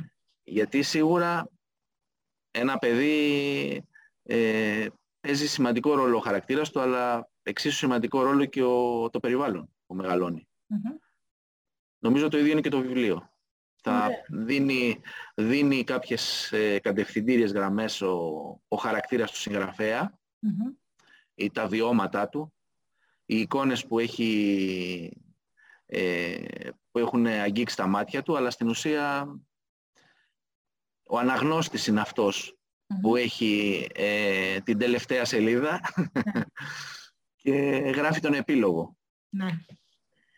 Ε, πάντως ε, βλέπω ότι το αγαπάς πάρα πολύ και αυτό που κάνεις, έτσι. Ε, και ξέρεις, θαυμάζω τους ανθρώπους που, ε, όπως εσύ, που ε, κάνουν κάτι για να, ένα επάγγελμα για να έχουν τα προστοζήν ε, και α, τον πόθο της καρδιάς τους τον κάνουν, ας πούμε, ε, σαν, δε- όχι σαν δεύτερο έργο, ίσως είναι και το κύριο έργο, έτσι. Ε, γιατί Ναι, για μένα ναι. Δηλαδή θα, πολλοί θα λέγανε, ας πούμε, τι δουλειά τώρα έχει ένας που εργάζεται να... και δεν είναι λογοτέχνης, δεν είναι καθηγητής πανεπιστημίου, δεν είναι... Ε, δεν το παραδέχομαι αυτό. Δεν το παραδέχομαι. ναι. Δεν το παραδέχομαι. Το έχω σκεφτεί και εγώ αυτό πραγματικά και έχεις μεγάλο δίκιο. Ναι. Αλλά και εγώ ναι, εκεί στο ίδιο συμπέρασμα έχω καταλήξει. Ναι. Ότι όλοι οι άνθρωποι είτε προσφέρουν ένα λιθαράκι, είτε προσφέρουν ε, ένα ολόκληρο και πλούσιο οικοδόμημα, ε, αρκεί να προσφέρουν.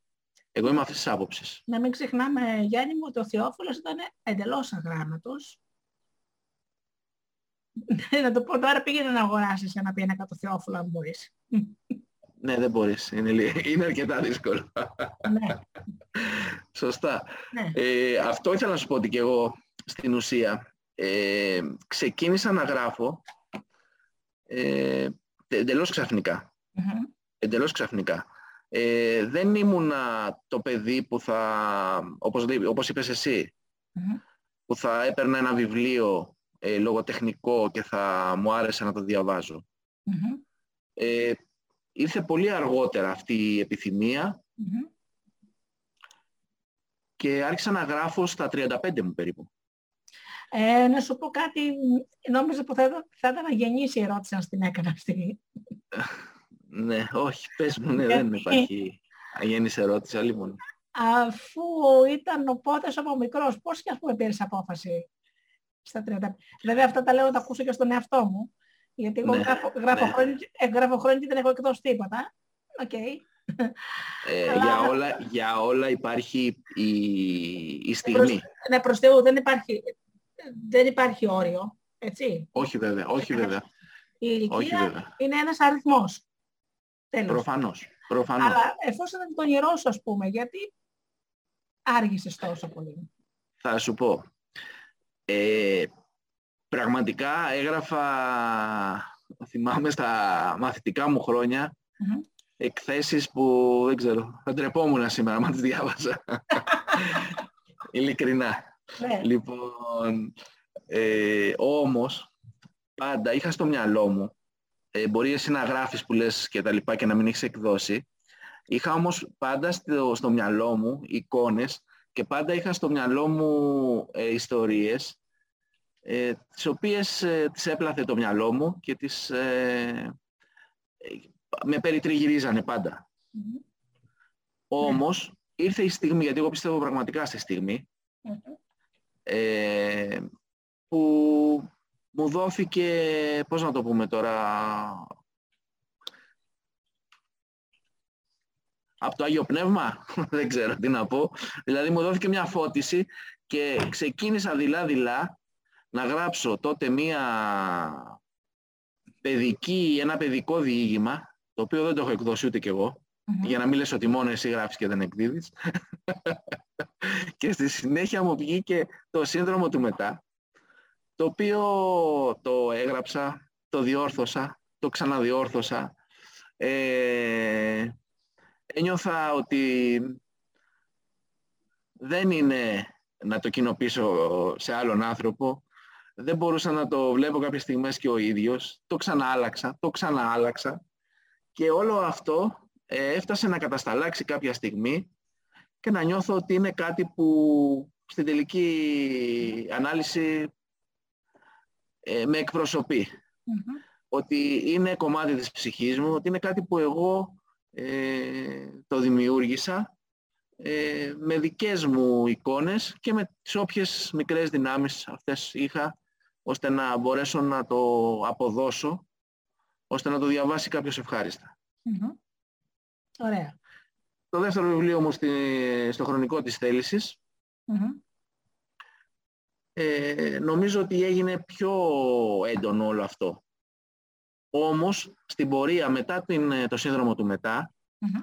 ε, έγινε μια σπίθα που έγινε ε, ανεξέλεγκτη πυρκαγιά και Μμμ. πραγματικά έχω συνεχώς έμπνευση, γράφω και στη δουλειά. Μμμ. Ε, πολλά κομμάτια και από το βιβλίο μου, γράφω ποίηματα. Συμμετείχα μάλιστα και σε μια έκδοση που γίνεται πολλά χρόνια τώρα, από το 1942, τη φιλολογική πρωτοχρονιά, Μμμ. Ε, του Αντώνη του Θαλασσέλη, του εκδότη, Μμμ. ε, και συμμετείχα εκεί με 9 ποίηματά μου. Ε, και θέλω να σου πω ότι όλο αυτό που ήταν μια μικρή σπίθα που την έκλεινα στα χέρια μου αν θέλεις για να μην σβήσει, τώρα πλέον δεν μπορώ να την ε, ελέγξω και ουσιαστικά είναι αυτό που ήθελα αλλά ίσως ε, δεν τολμούσα. Ναι. Ε, να σου ρωτήσω Αυτό. κάτι. Ε, τι θα συμ... Α, καταρχήν με- μην ξεχάσω, θέλω να πω κάτι σημαντικό σε αυτό το σημείο. Ε, τα βιβλία, συγγνώμη, ένα λεπτό.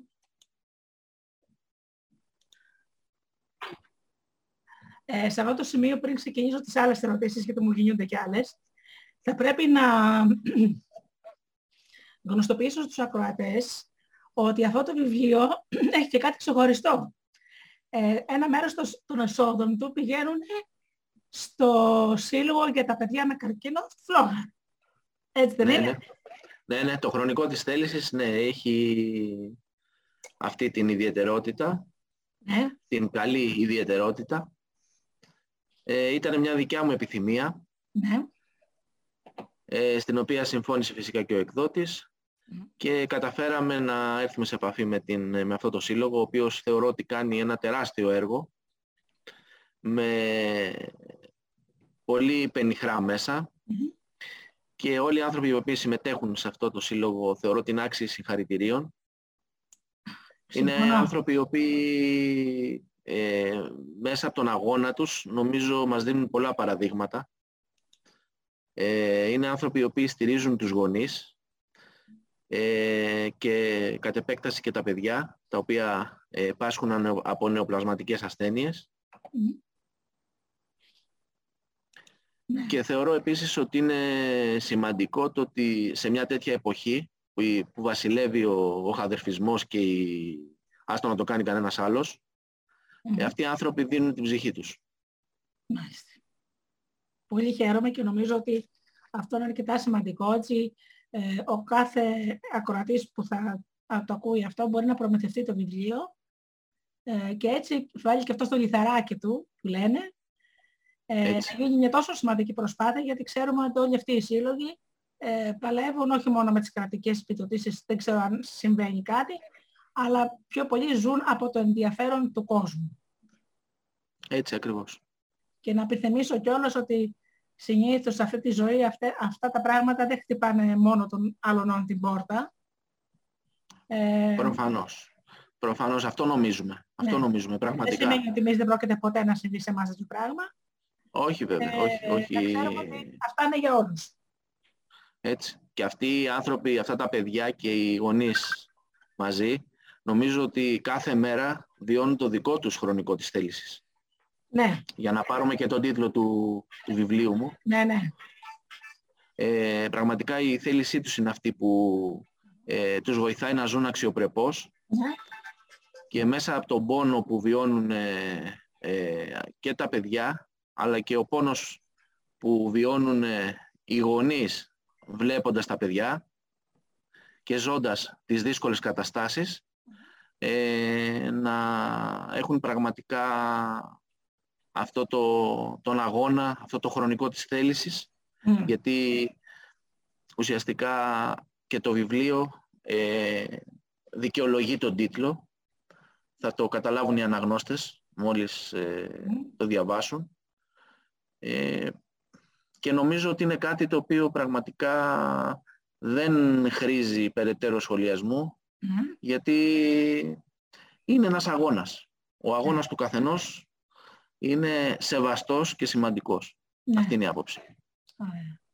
Εμ, το βιβλίο ε, κυκλοφορεί ήδη; Το βιβλίο κυκλοφορεί ήδη. Έχω κάνει την πρώτη παρουσίαση στην Αθήνα, Μμμ. ε, 27 Ιουνίου Μμμ. και η δεύτερη θα γίνει στις 17 Ιουλίου ε, στην Κόρινθο, στο Δημοτικό Θέατρο Θωμάς Τωμαΐδης, στις 7.30 ώρα το απόγευμα.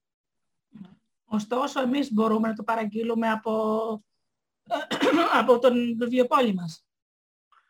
Ε, αυτή τη στιγμή ακόμα νομίζω πως όχι, αλλά θα είναι άμεσα προσβάσιμο στα βιβλιοπωλεία, Μμμ. ε, γιατί έγινε μια προσπάθεια να βγει το βιβλίο ε, άμεσα μέσα στο καλοκαίρι ε, και νομίζω ότι αξίζει πραγματικά τον κόπο κάποιος να, να το διαβάσει. Μμμ. Ε, τα λέω αυτά τα πρακτικά πράγματα, τα λέω κιόλας να ξέρουν και οι ακροατές. Επίσης, Βεβαίως, ε, βεβαίως. επειδή με ακούνε, ξέρουν οι ακροατές ότι στη σελίδα του σταθμού ε, στην ενότητα αρθρογραφία είναι το mail μου, όπου μπορούν να με ρωτήσουν οτιδήποτε και να σου διαβάσουν τα ερωτήματα. Ωραία. Ό,τι, ό,τι θέλουν, ό,τι θέλουν. Λοιπόν, αυτό, αυτή η ερώτηση που έχω λοιπόν για τη συνέχεια είναι η εξής. Τι θα συμβούλευε σε έναν άνθρωπο της ηλικίας μας, που πάντα θα ήθελε να γράψει και λέει τώρα πέρασαν τα χρόνια και ποιος θα με διαβάσει εμένα και πώς θα το εκδώσω και όλα αυτά. Νομίζω ότι τα ερωτήματα αυτά που όλους μας, όλα τα σκεφτόμαστε, έτσι δεν είναι; Ναι, ναι, σίγουρα. Και το έχω σκεφτεί και εγώ πολλές φορές. Ε, ναι, είναι μια απόφαση η οποία ουσιαστικά δίνει στον κάθε άνθρωπο το δικαίωμα ε, να καταφέρει να βγει στην ακτή. Ε, γιατί νομίζω ότι οι περισσότεροι άνθρωποι οι οποίοι έχουν ιδέες, έχουν πράγματα να δώσουν και να γράψουν, να, τα, να μεταφέρουν τις ε, σκέψεις, τις ιδέες, τους, τα βιώματά τους στο χαρτί, ε, παρασύρονται, αν θέλετε, από το ποτάμι ε, της καθημερινότητας και από το ποτάμι της ε, εφήμερης ενημέρωσης και, της, ε, και των γνώσεων που ουσιαστικά δεν παρέχουν ε, ε, κάτι σημαντικό με την έννοια ότι είναι κάποια ας πούμε προγράμματα έτσι, της τηλεόρασης ή το, μέσα στο ίντερνετ τα οποία ουσιαστικά ε, γίνονται για να γίνονται. Οποιαδήποτε προσπάθεια λοιπόν ε, ανθρώπου να, να βγει στην ε, όχθη του ποταμού που προείπα είναι πάρα πολύ σημαντική και όταν βγαίνουμε ουσιαστικά από ένα ποτάμι είμαστε θεωρητικά βρεγμένοι. Ναι. Τα πρώτα βήματα που θα κάνουμε ουσιαστικά αφήνουν κάποια αποτυπώματα. Αυτά λοιπόν είναι τόσο σημαντικά όσο τα αποτυπώματα που αφήνει ο κάθε άνθρωπος που θα δώσει τα δικά του ε, ερεθίσματα στους υπόλοιπους ανθρώπους να έχουν μια ε, πορεία μέσα από το βιβλίο ή μέσα από τις σκέψεις ή μέσα από τα ποίηματα που θα γράψει κάποιος άνθρωπος. Ναι. Είναι ε, τόσο σημαντικά. ναι.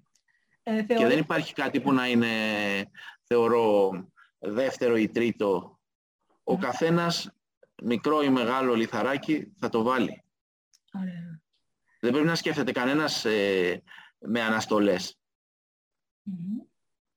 Ε, και μην ξεχνάμε ότι η σπουδαιότητα κάθε ιστορίας που έχει γραφτεί στο χαρτί δεν είναι απαραίτητα, ας πούμε, πώς θα το πω, να είναι συγκλονιστική ή να... Ξέρεις, να μην- σε όλους λέω, μην ξεχνάμε ότι η ιστορία της Άννας Καρένινα είναι μια γυναίκα που απατούσε τον άντρα της, τον εγκατέλειψε και στο Προφανώς. τέλος, εφόσον δεν μπορούσε να είναι μαζί, αυτοκτόνησε. Μια Πόσο ιστορία- συγκλονιστικό. δηλαδή, α, είναι μια ιστορία που θα μπορούσε να γραφτεί και σήμερα. Το ζήτημα είναι πώς το έγραψε. Ναι. Έτσι ακριβώς. Έτσι ακριβώς. Να ρωτήσω και κάτι στην άποψή σου και για κάτι άλλο. Πιστεύεις ότι αυτός που ας πούμε, θέλει να γράψει ε, πρέπει να διαβάζει, δηλαδή να διαβάζει βιβλία. να- Ε, νομίζω ότι είναι απαραίτητο Μμμ. να διαβάζει. Ε, γιατί είναι ουσιαστικά ε,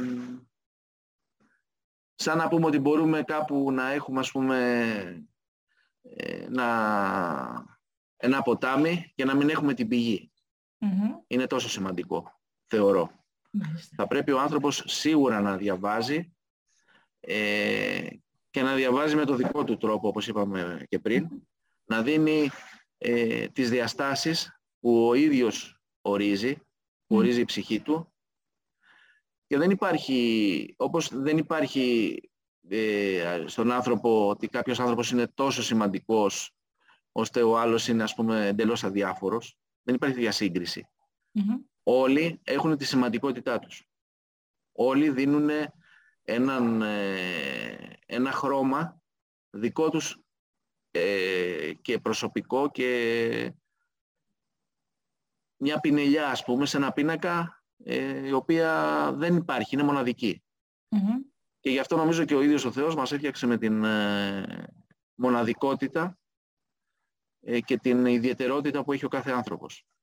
Δεν υπάρχει ίδιος άνθρωπος, όπως δεν υπάρχει και ίδιο κείμενο και όπως δεν υπάρχει και ίδιος αναγνώστης. Δηλαδή αυτό που είπες προηγουμένως, ότι ουσιαστικά το διαβάσανε τρεις διαφορετικοί άνθρωποι και είδανε τρία διαφορετικά ε, τοπία. Είδανε δύο, τρία διαφορετικά ε, τις τρεις διαφορετικούς ζωγραφικούς πίνακες. Αυτό συμβαίνει και σε πίνακες ακόμα, έτσι. Ακόμα και σε μια ταινία. Ο κάθε ένας ταυτίζεται με τον ήρωα που, που αγαπάει. Λέμε, ξέρω εγώ, κάποιος είναι ξέρω εγώ, ο κακός της υπόθεσης. Ναι, αλλά ο άλλος ταυτίζεται με αυτόν. Γιατί μέσα σε αυτόν βλέπει τον πόνο, βλέπει την ε, ανασφάλεια, βλέπει την ε, κακή παιδική του ηλικία. Κάτι βλέπει ώστε να ταυτιστεί Μμμ. με αυτό το, το συγκεκριμένο ήρωα. Άρα, εν κατακλείδη, θεωρώ ότι ο κάθε άνθρωπος έχει τη σημαντικότητά του. Και Μμμ. αυτό πρέπει να κρατήσουμε. Σωστά. Σωστά. Ναι, αυτό που Και- μας νομίζω... Υπάρχει και βελτίωση, έτσι, σίγουρα υπάρχει και βελτίωση, γιατί σίγουρα ε, κάποιος που γράφει, κάποιος που τρέχει ας πούμε, θα βελτιώσει το χρόνο του κάποια στιγμή. Κάποιος που κάθεται στην αφετηρία και περιμένει να βελτιώσει το χρόνο που τρέχει μια απόσταση ο, ε, και περιμένει ώστε να βελτιωθεί ε, από, μόνο, τη- από μόνος του ο χρόνος, δεν πρόκειται να συμβεί. Μμμ. Ναι, η Θέλει αλήθεια- δράση. Απαντάς στα ερωτήματά μου πριν τα κάνω. ναι, όντως έτσι είναι. Ή αυτό που, παθε... αυτό που πα- την πατάει περισσότερος κόσμος, ας πούμε, να περιμένω μέχρι που οι συνθήκες να είναι κατάλληλες. Αν περιμένεις, δεν πρόκειται ποτέ οι συνθήκες να είναι κατάλληλες. Οι κατάλληλες συνθήκες είναι τώρα. Ναι, Δεν υπάρχουν πιο κατάλληλες συνθήκες από το τώρα, γιατί ζούμε και σε μια χώρα η οποία νομίζω ποτέ δεν έχουν οριμάσει οι συνθήκες για το οτιδήποτε. ναι. Ακόμα και οι επαναστάσεις που έχουν γίνει, ακόμα και γεγονότα που έχουν συγκλονίσει την Ελλάδα, Μμμ, ε, ήταν πραγματικά ανώριμες οι καταστάσεις μμμ. για κάποιους ε, ας πούμε ορθολογιστές. Έτσι. Τι λέγανε και για την Επανάσταση του 1821 που είναι και έτσι επίκαιρη, τώρα πλέον μετά από 200 χρόνια. Ε, λέγανε ότι κάποιοι τρελοί, χωρίς καμία προετοιμασία και χωρίς κανένα εφόδιο, ξεκινήσανε να κάνουν τι, μια τρέλα στην ουσία. Πόσο μάλλον ε, ένα κείμενο το οποίο έχει ψυχή, και έχει ανθρωπιά, έχει, έχει στοιχεία του ανθρώπου που το γράφει. Μμμ. Ναι. Δεν, δεν, είναι- δεν είναι ούτε αργά, ούτε περιμένουμε να οριμάσουν οι συνθήκες. Οι συνθήκες, ειδικά στην Ελλάδα, δεν οριμάζουν ποτέ. Λοιπόν, θα σε ρωτήσω, Δυστυχώς. θα, θα σε ρωτήσω και κάτι άλλο. Ε, Ορίστε. ποια είναι η πηγή της έμπνευσής σου; Ε, δεν μπορώ να πω ότι είναι μία πηγή. Προφανώς υπάρχουν πολλές πηγές. Ναι. Είναι η οικογένειά μου, είναι τα βιώματά μου, Μμμ, ε, είναι σε μεγάλο βαθμό και η παιδική μου ηλικία, μμμ. Η οποία διαμόρφωσε εικόνες και ιστορίες ε, στο μυαλό μου Ε, και ουσιαστικά ήρθε η στιγμή που τις, ε, είχα την ανάγκη και ένιωσα ότι ήταν ε, το σημείο μηδέν ώστε να ξεκινήσω να κάνω και Ναι. εγώ τον αγώνα μου. Ωραία. Φαντάζομαι τώρα που έκανες την καλή αρχή θα συνεχίσεις να γράφεις, έτσι δεν είναι; Μην το φαντάζεστε, δεν μπορώ να σταματήσω, αυτό είναι το πρόβλημα.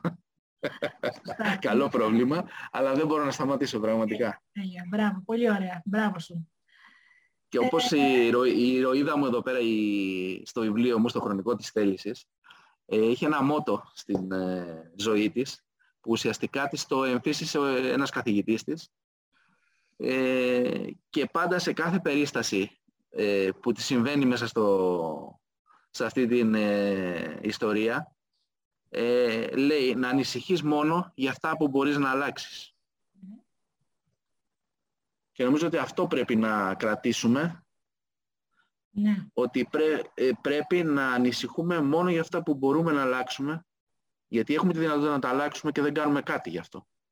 Σωστά. Και αυτό απαντάει και στην προηγούμενη ερώτηση, έχει είναι μια ακόμα απάντηση για την προηγούμενη ερώτηση, πότε είναι η κατάλληλη στιγμή κάποιος να αρχίσει να δημοσιοποιεί τις σκέψεις του, τα όνειρά του και τις ε, Ναι. εμπειρίες του. Μάλιστα. Και πιστεύω ότι είναι και το καλύτερο γιατί αυτό που σου είπα και στην αρχή ότι μπορεί η εμπειρία η δική σου ή η εξήγηση που δίνει σε κάποιο φαινόμενο να κουμπά την καρδιά κάποιου ανθρώπου και να πει κοίτα αυτό το έχω σκεφτεί και εγώ. Το έχω κάνει Ε, προφανώς. έτσι. Προφανώς. Προφανώς. Η οπτική γωνία που βλέπει κάποιος ένα τοπίο δεν ε, είναι απαραίτητα μοναδική. Μμμ. Μπορεί να βρίσκεται στο ίδιο σημείο και να βλέπει κάτι εντελώς διαφορετικό, αλλά μπορεί να βρίσκεται και στο ίδιο σημείο και να βλέπει το ίδιο. Μμμ. Σωστά. Πολύ ωραία. Ωραία, λοιπόν, ε, σου- σου, σου κάνουμε όλες τις ερωτήσεις. Οι ακροτές ανυπομονούν να ακούσουν και το βιβλίο. Βεβαίως. Θα γίνει και αυτό σύντομα. Ναι, ε, θα, θα ακούσουν απόψε τα αποσπάσματα ε, από το βιβλίο και βεβαίως όπως ε, έχω πει και σε όλους, οι εκπομπές αναβαίνουν στο podcast μου, όπως επίσης και αποσπάσματα αυτών των βιβλίων ε, τα στέλνω και στην ι- ιδιωτική μου λίστα των ανθρώπων δηλαδή που μου έχουν στείλει το mail τους για να τους ενημερώνω για βιβλία, για παραμύθια και διάφορα τέτοια. Οπότε κάποιος θα έχει τη διακριτική ευχέρεια ε, να έχει και στο, στο κομπιούτερ του και να τα ακούσει όποτε θέλει. Αποσπάσματα βέβαια, όχι όλο το βιβλίο. Πολύ σημαντικό, ναι. Πολύ Ναι. σημαντικό. Ωραία. Πολύ σημαντικό. Θα ήθελα να δώσεις ε, κλείνοντας ένα μήνυμα στους ακροατές. Δι- Ένα μήνυμα. Που λέμε Μάλιστα. μία μικρή ε, γε- γεύση σοφίας.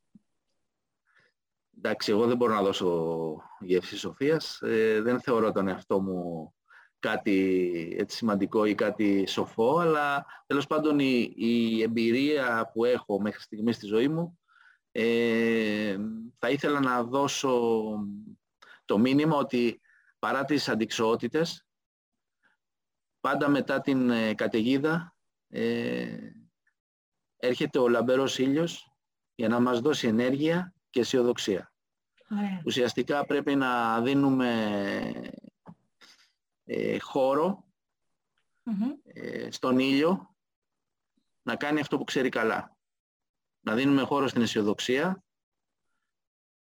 ώστε να, να μας δώσει την ενέργειά του Μμμ. και να δώσει και την ενέργεια στο, στο τοπίο στο οποίο κοιτάμε ώστε να ανθίσει. Πολύ ωραία. Λοιπόν, σε ευχαριστούμε πολύ για τα ωραία πράγματα που μας είπες ε, απόψε. Εγώ σε ευχαριστώ πάρα πολύ για τη φιλοξενία. Ειλικρινά θεωρώ ότι κάνεις κάτι πραγματικά ε, μοναδικό Μμμ. ε, και όχι μόνο γιατί παρουσιάζεις βιβλία, αλλά γιατί παρουσιάζεις ε, ιδέες, γιατί παρουσιάζεις εικόνες, Μμμ. Αλλά κυρίως γιατί παρουσιάζεις ε, ότι υπάρχει και κάτι άλλο Μμμ. εκτός από τη μαυρίλα και την απεσιοδοξία που μας έχουν ταΐσει ειλικρινά με το τσουβάλι τα τελευταία χρόνια. Ακριβώς Και- αυτός είναι ο στόχος μου. ναι. Αυτός είναι ο στόχος μου.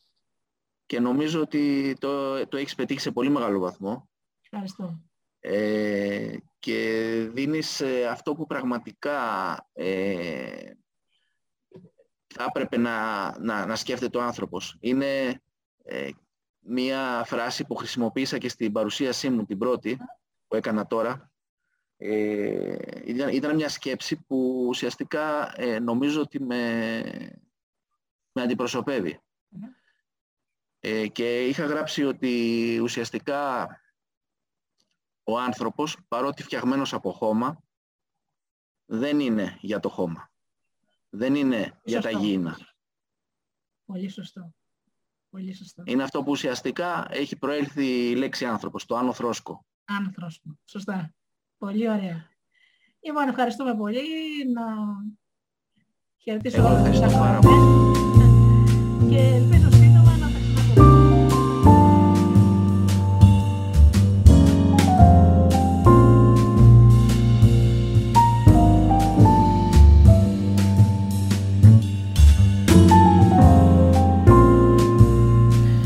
Ήταν ε, εξαιρετικός ε, ο συγγραφέας μας ο Γιάννης ο Βιώνης. Ε, να σας πω ότι δεν θα είναι η πρώτη φορά που θα σας παρουσιάσω το βιβλίο. Ε, από Σεπτέμβρη που θα αρχίσει πάλι η νέα σεζόν, ε, να μας επιτρέψει βέβαια και ο ίδιος, ε, θα μοιραστώ μαζί σας λίγα αποσπάσματα ακόμη, όχι ολόκληρο το βιβλίο ποτέ, για να μπορέσουμε να απολαύσουμε αυτή την όμορφη ιστορία. Λοιπόν, κάνουμε ένα μουσικό διάλειμμα Και αμέσως πάλι πίσω εδώ με το βιβλίο μας.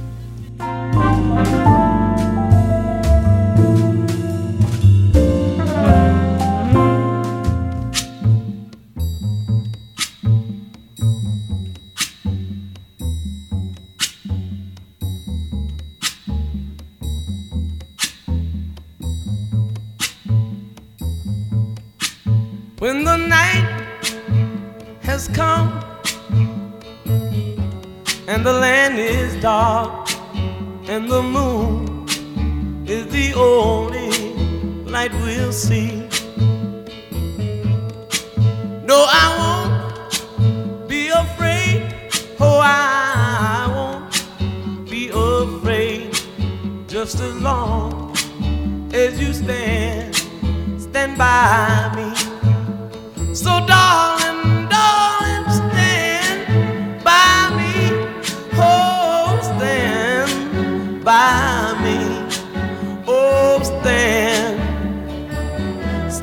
by me. Stand by me. If the sky that we look upon should tumble and fall, or the mountain should crumble to the sea.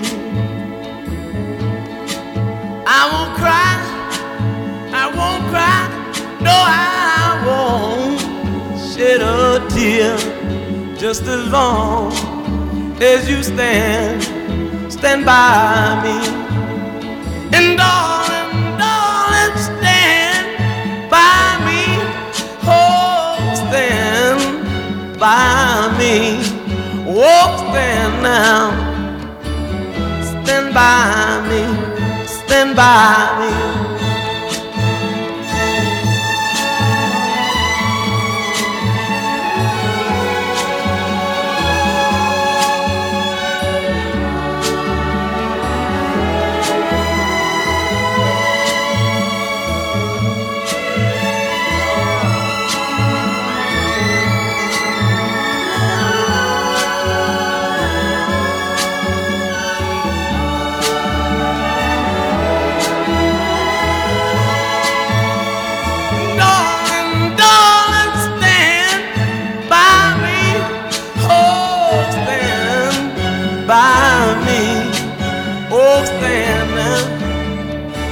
By me. Stand by me. Whenever you're in trouble, won't you stand by me? Oh.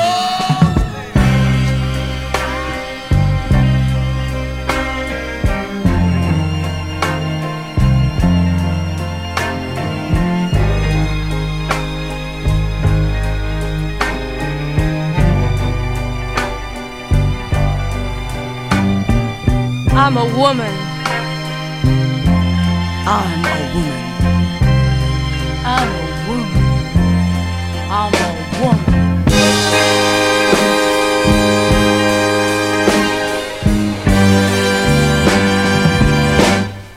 What makes a man break up inside? And what makes a man give up his pride? What makes a man feel he's begun to fail? And when he can't win, he thinks he's in jail. Tell me, say it again, say it again. I ask you, what makes men jealous of each other? Sometimes turn against his brother. Now here's the reason. She makes a cloudy day seem bright.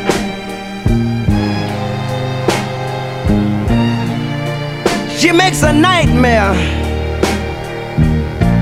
turn into the warmest night. You know, she makes trouble seem so soft.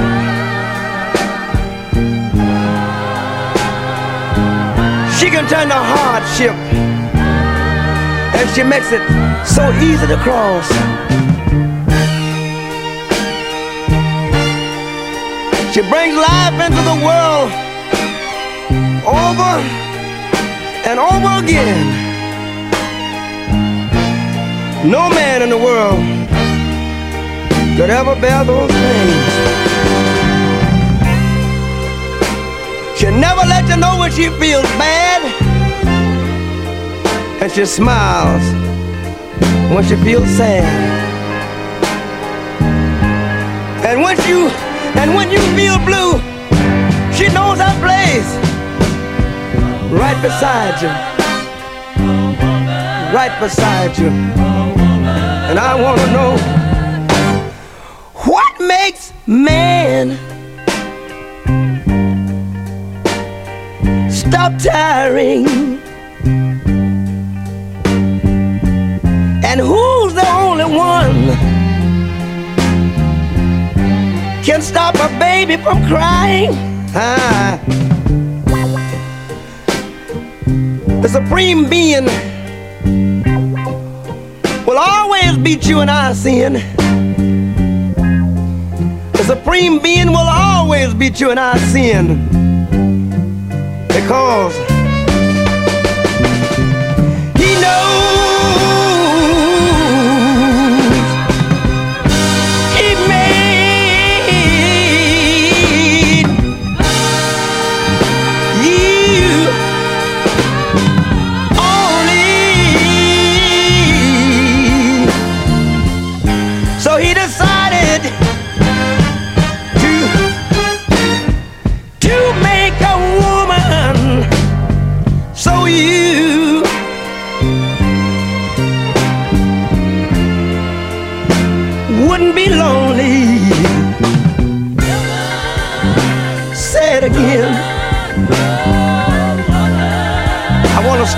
and I want to say a woman's prayer right here. Thank you for being such a bright shining star. And thank you for being as wonderful as you are.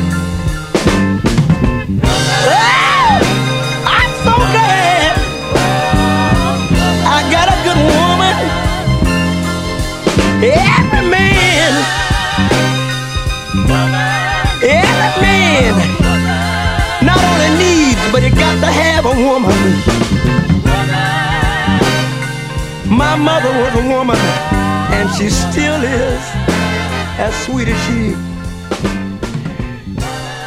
Your mother's a woman, and I know you love her, as she still is. I scream. I feel so good.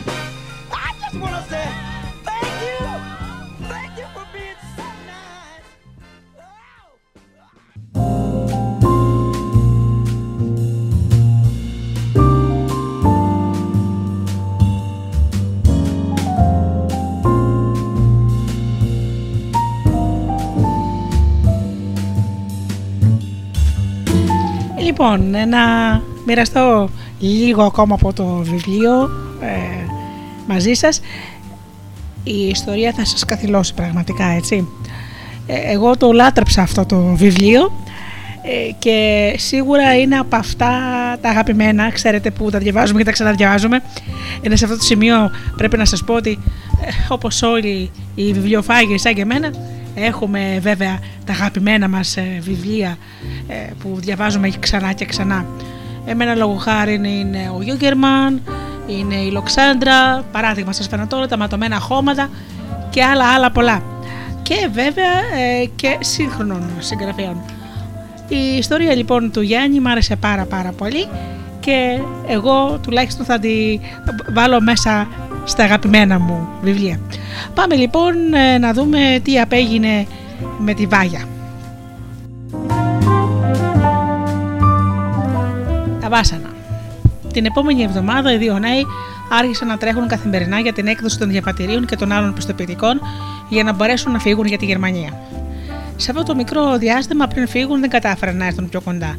Αντιθέτως, άρχισαν να βλέπουν τις διαφορές που υπήρχαν μεταξύ τους. Αυτό ήταν απόλυτα φυσιολογικό αφού έφευγαν διωγμένοι από τον τόπο τους και προσκεκλημένοι υποχρεωτικά σε ένα ξένο τόπο. Οι μέρες πέρασαν γρήγορα, τα χαρτιά εκδόθηκαν, τα εισιτήρια για το τρένο ήταν στα χέρια τους και ήρθε και η μέρα που θα έφευγαν. Τα δάκρυα από τις δύο μητέρες χύθηκαν άφθονα. Ο Στέλιος Άλτας έδωσε μία συμβολή στο γιο του που τον είχε πληγώσει δύο φορές σε τόσο μικρό χρονικό διάστημα. Μια για την υπεπόλαια σχέση του με τη Βάγια και μία τώρα που έφευγε από κοντά του.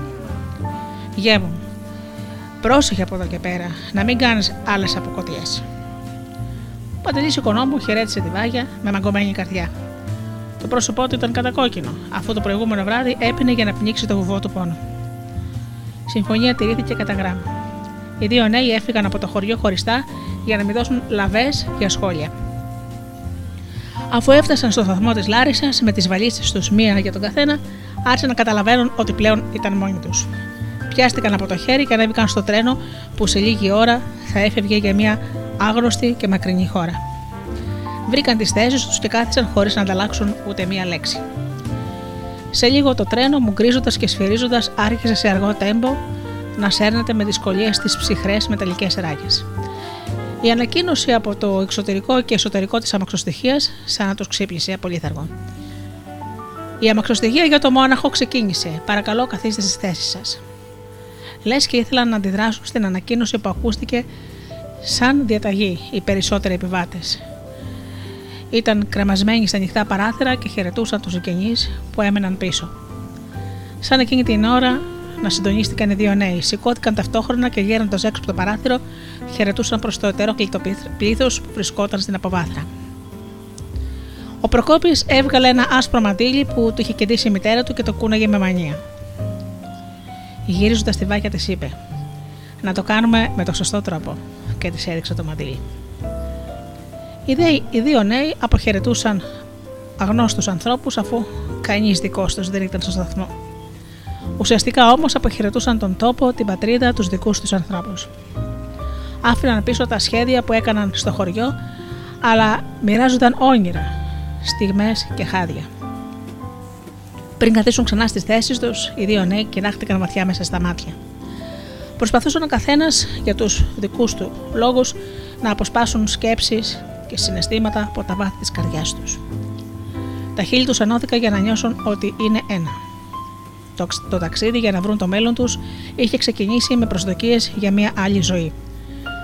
Το ίδιο και χιλιάδες άλλοι Έλληνες που είχαν πλημμυρίσει το τρένο της ξενιθιά, όπως ονομαζόταν το Ακρόπολης Express. Στις θέσεις ακόμα στις θέσεις, αλλά ακόμα και στους διαδρόμους είχαν στιβαχτεί νέοι από την Ελλάδα καθώς και από την Τουρκία και διάφορες άλλες φτωχές χώρες ακόμα. Όλοι αναζητούσαν ένα όνειρο και η Γερμανία στη θέση του εργοδότη φάνταζε να πληρεί τις προϋποθέσεις για μια νέα προοπτική. Τα σκαλοπάτια, οι σκευοφόροι και όποιος χώρος ήταν διαθέσιμος είχε κατακλειστεί από ανθρώπινη ελπίδα. Το ταξίδι μακρύ και οι συνθήκες δύσκολες. Και αφού βρέθηκαν στα σύνορα Ελλάδα-Ιουγκοσλαβία, μετά από αρκετές ώρες, άρχισε μια μεγάλη στάση ώστε να ελεγχθούν οι άνθρωποι, τα διαβατήρια και οι αποσκευές. Το ζευγάρι είχε πιάσει την κουβέντα με ένα μεσήλικα που, όπως τους είπε, είχε φύγει πριν από πέντε χρόνια. Δόξα τω Θεώ, δουλεύω σε ένα καλό εργοστάσιο. Αν εξαιρέσεις την αρχική αντιμετώπιση κάποιων Γερμανών που μας αποκολούσαν Gastarbeiter, με υποτιμητικό τρόπο, τα πράγματα πήγαν καλά. Τα λεφτά είναι βάλσαμο, μου δίνουν την ελπίδα ότι κάποτε θα γυρίσω στην πατρίδα καζαντισμένο. Οι δύο νέοι έδειξαν να αναθαρούν μέσα τους, ακούγοντας τα λόγια αυτού του ανθρώπου. Αγκάλισαν ξανά ο ένας τον άλλον σε μια πράξη αρεστή επιβεβαίωσης των όσων χάιδευαν τα αυτιά τους. Το τρένο διέσχισε την Ιουγκοσλαβία. Μετά από μια ολόκληρη μέρα, δύσκολο από πολλές απόψεις ταξιδιού, έφτασαν στα σύνορα με την Αυστρία. Ο έλεγχος και οι διαδικασίες εκεί ήταν αυστηρότερες από τις προηγούμενες. Ο Προκόπης και η Βάγια, παρότι ένιωθαν πολύ κουρασμένοι, δεν κατάφεραν να κεβηθούν παρά μόνο λίγες στιγμές που χαλάρωναν ξαπλωμένοι ο ένας στα πόδια του άλλου. Ο καθένας ανάστηρε από το μυαλό του οικογενειακές στιγμές από τα πρόσωπα των δικών του ανθρώπων που ήδη είχαν αρχίσει να νοσταλγούν. Η Βάγια θυμήθηκε τη μητέρα της που καθισμένη ατελείωτα βράδια στο κατόγειο του σπιτιού δούλευε τον αργαλιό. Το βαθύ μπλε χρώμα του χτυπιόταν με το μαλλί που είχε γίνει νήμα, μαζί με το στιμόνι που πολλές φορές όταν ήταν μικρή η Βάγια νόμιζε πως ήταν προέκταση του σώματός της. Αλλά και τη μέρα την έβλεπε να αγωνίζεται με το αδράχτη, την ανέμη, το σφοντίλι και τα άλλα εργαλεία.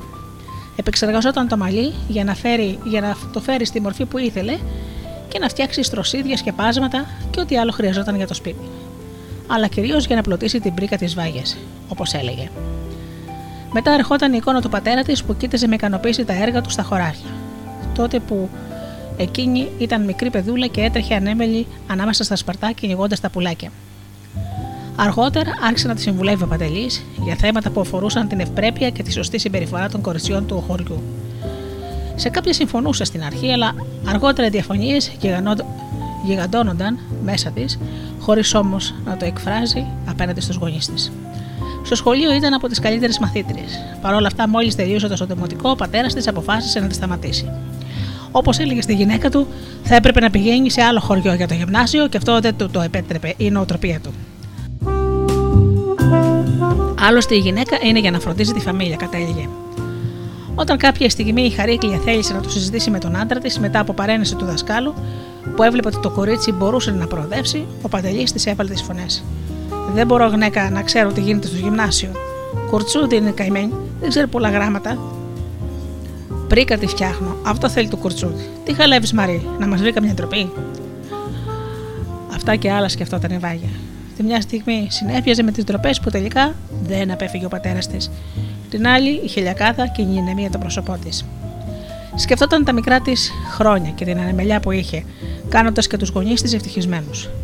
Τότε μόνο καμάρωναν για την όμορφη κόρη που τους χάρισε ο Θεός και τους ευλόγησε να είναι καλό και υπάκοο κορίτσι. Το συνεφάκι με τις σκέψεις πάνω από το κεφάλι του Προκόπη ήταν και αυτό νοσταλγικό.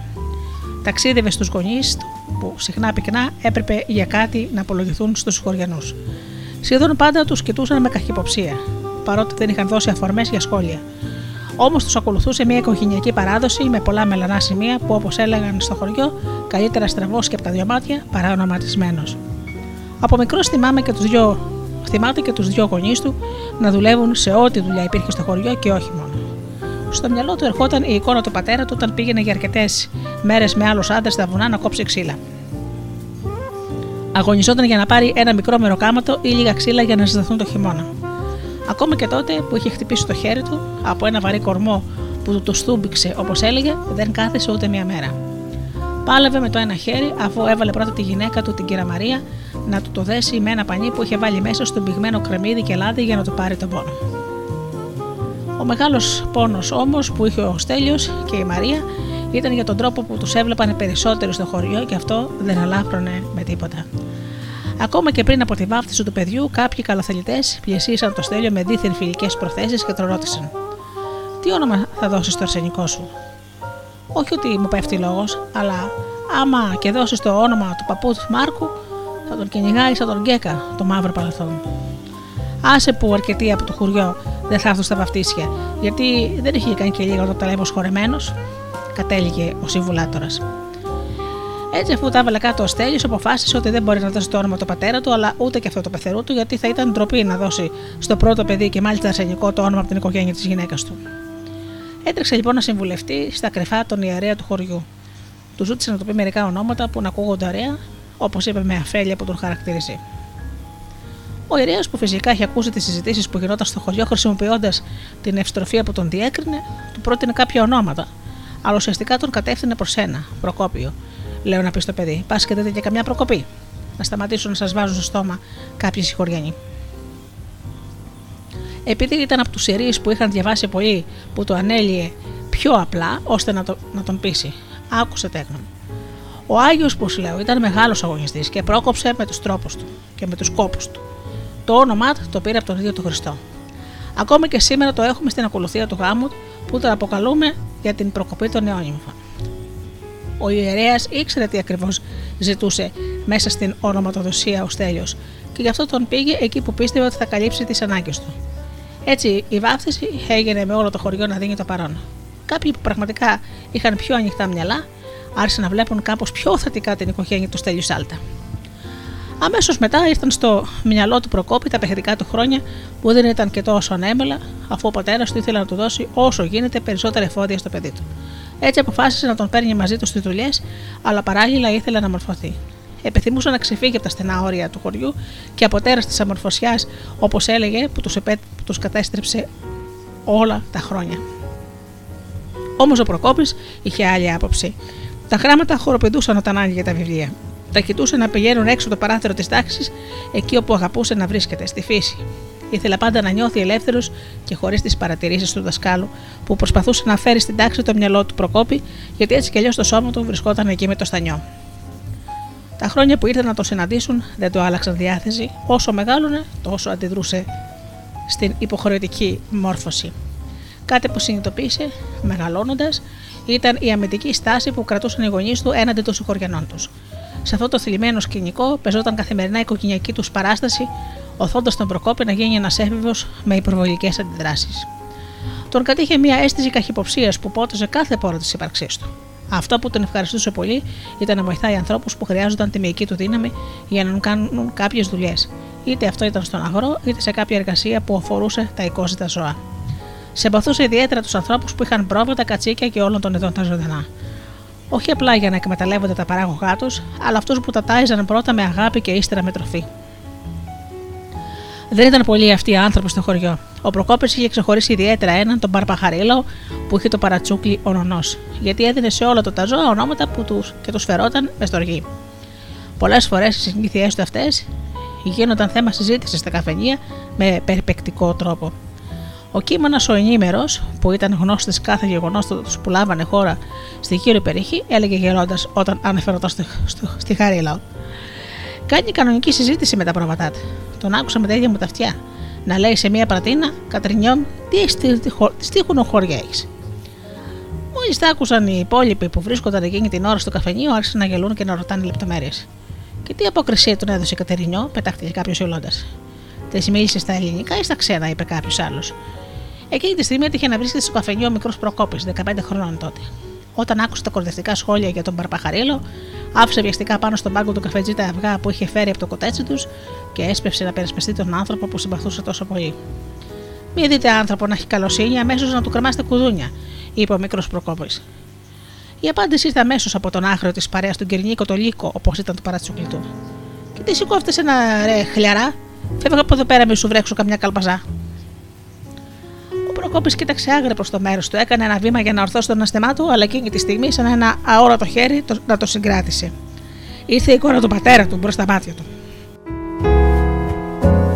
Σκέφτηκε θα τον έβαζε για μια φορά ακόμα στη θέση του κατηγορούμενου και του απολογούμενου χωρίς να φταίει σε κάτι και δεν το ήθελε αυτό. Έτσι λοιπόν σήκωσε τα χέρια του μέχρι τους ώμους, όχι σαν να ήθελε να παραδοθεί, αλλά σαν να τράβηξε τα γέμια στο αντίθεσο άτι που άκουγε στο όνομα εφηβεία. Εκείνο κάλπαζε αγριεμένο όταν το τάιζε με την υπερτροφή που λεγόταν εφηβικές ορμόνες. Η ζωή του Προκόπη χαρακτηριζόταν από ένα αίσθημα αδικίας. Ένιωθε πίεση όχι μόνο για τον εαυτό του, αλλά και για την οικογένειά του. Είχε μια ευαισθησία που προσπαθούσε να μην δείχνει, γιατί θεωρούσε ότι την εκμεταλλεύονταν οι περισσότεροι άνθρωποι που ζούσαν στο χωριό. Τη σκέψης του διέκοψε μια ερώτηση της αγαπημένης του. Πού ταξιδεύεις, καλέ μου, μπροστά ή πίσω; Τι είναι ο Ισβάγεμ, απάντησε μηχανικά ο Προκόπης. Τι σκέφτεσαι εννοώ, το μέλλον που μας περιμένει ή το παρελθόν που του κουνήσαμε το ματήρι. Όλα καλά, βάγια μου, είπε, για να μην δώσει συνέχεια στη μελαγχολία που τον είχε αγκαλιάσει σφιχτά. Η δεύτερη μέρα του ταξιδιού τους πλησίαζε στο τέλος. Η Βάγια διαπίστωσε ότι κανένας από τους δυο δεν είχε βάλει μπουκιά στο στόμα του εκτός από μερικές γουλιές νερό και λίγο ψωμί με, με ελιές την πρώτη μέρα.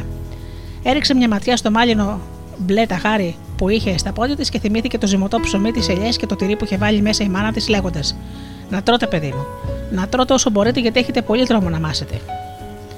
Έβγαλε πρώτα το ψωμί και ένα μικρό μαχαίρι που του είχε κάνει δώρο ο πατέρας της, τότε που μάθαινε να καθαρίζει τα πρώτα της λαχανικά, και αμέσως μετά έκοψε και μια λεπτή φέτα που την πρόσφερε στον Προκόπη. Εκείνος έδειξε να ξαφνιάζεται από την κίνηση της βάγιας, αφού είχε βυθιστεί και πάλι στις σκέψεις του. Εν τούτο τη δέχτηκε πρόθυμα, αφού την ακολούθησε με μια παρένεση της αγαπημένης του. Περίμενε, να σου δώσω και λίγο τυρί και μαύρες ελιές. Το κολατσιό ήταν απλό αλλά χορταστικό. Τους Του φάνηκε σαν να γευόταν την πρώτη φορά τέτοιο ωραίο φαγητό, αφού μετά από τόσες ώρες είχε αρχίσει το στομάχι και τον δυο να διαμαρτύρεται έντονα. Μόλις τελείωσαν το φαγητό, ο Προκόπης έσπευσε να, έσπευσε να κλείσει σφιχτά στην αγκαλιά του τη βάγια με αγάπη. Είχε την αίσθηση του φόβου που τον απειλούσε συνεχώς, μήπως τη χάσει.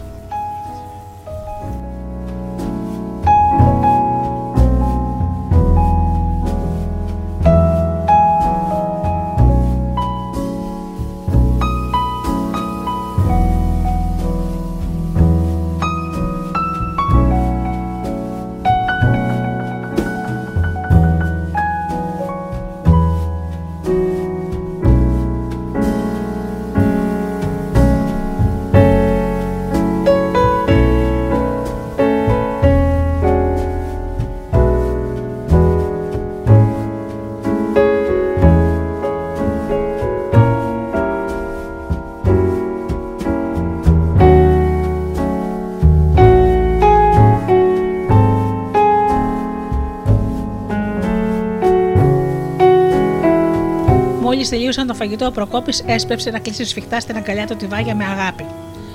Είχε μια αίσθηση φόβου που τον απειλούσε συνεχώς μήπω τη χάσει. Το τρένο μούγκρισε και σιώταν πάνω στις γραμμές, με το σκοτάδι να έχει πλέξει κουρτίνες στα παράθυρά τους. Όπως συνήθως συμβαίνει, το μαύρο χρώμα που πλέον έχει γίνει συνταξιδιώτης τους δημιούργησε ακόμη περισσότερη ανασφάλεια. Το ταξίδι τους σε λίγες ώρες θα τελείωνε. Θα έφταναν στον προορισμό τους που ήταν το Μόναχο.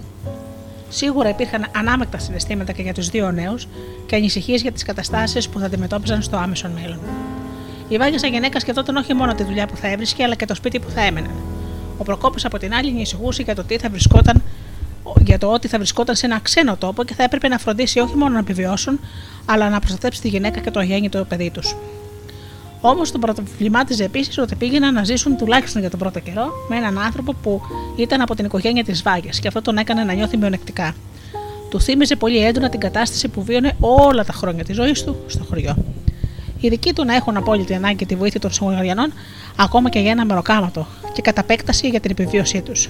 Με αυτές τις σκέψεις, τα δύο παιδιά πορεύτηκαν μέχρι που ακούστηκε από τον υπάλληλο του τρένου που διερχόταν κατά μήκος ολόκληρη την αμαξοστοιχεία, επόμενη στάση, μόναχο. Ένα σφίξιμο ένιωσαν αμέσως και συγχρόνως στην καρδιά τους.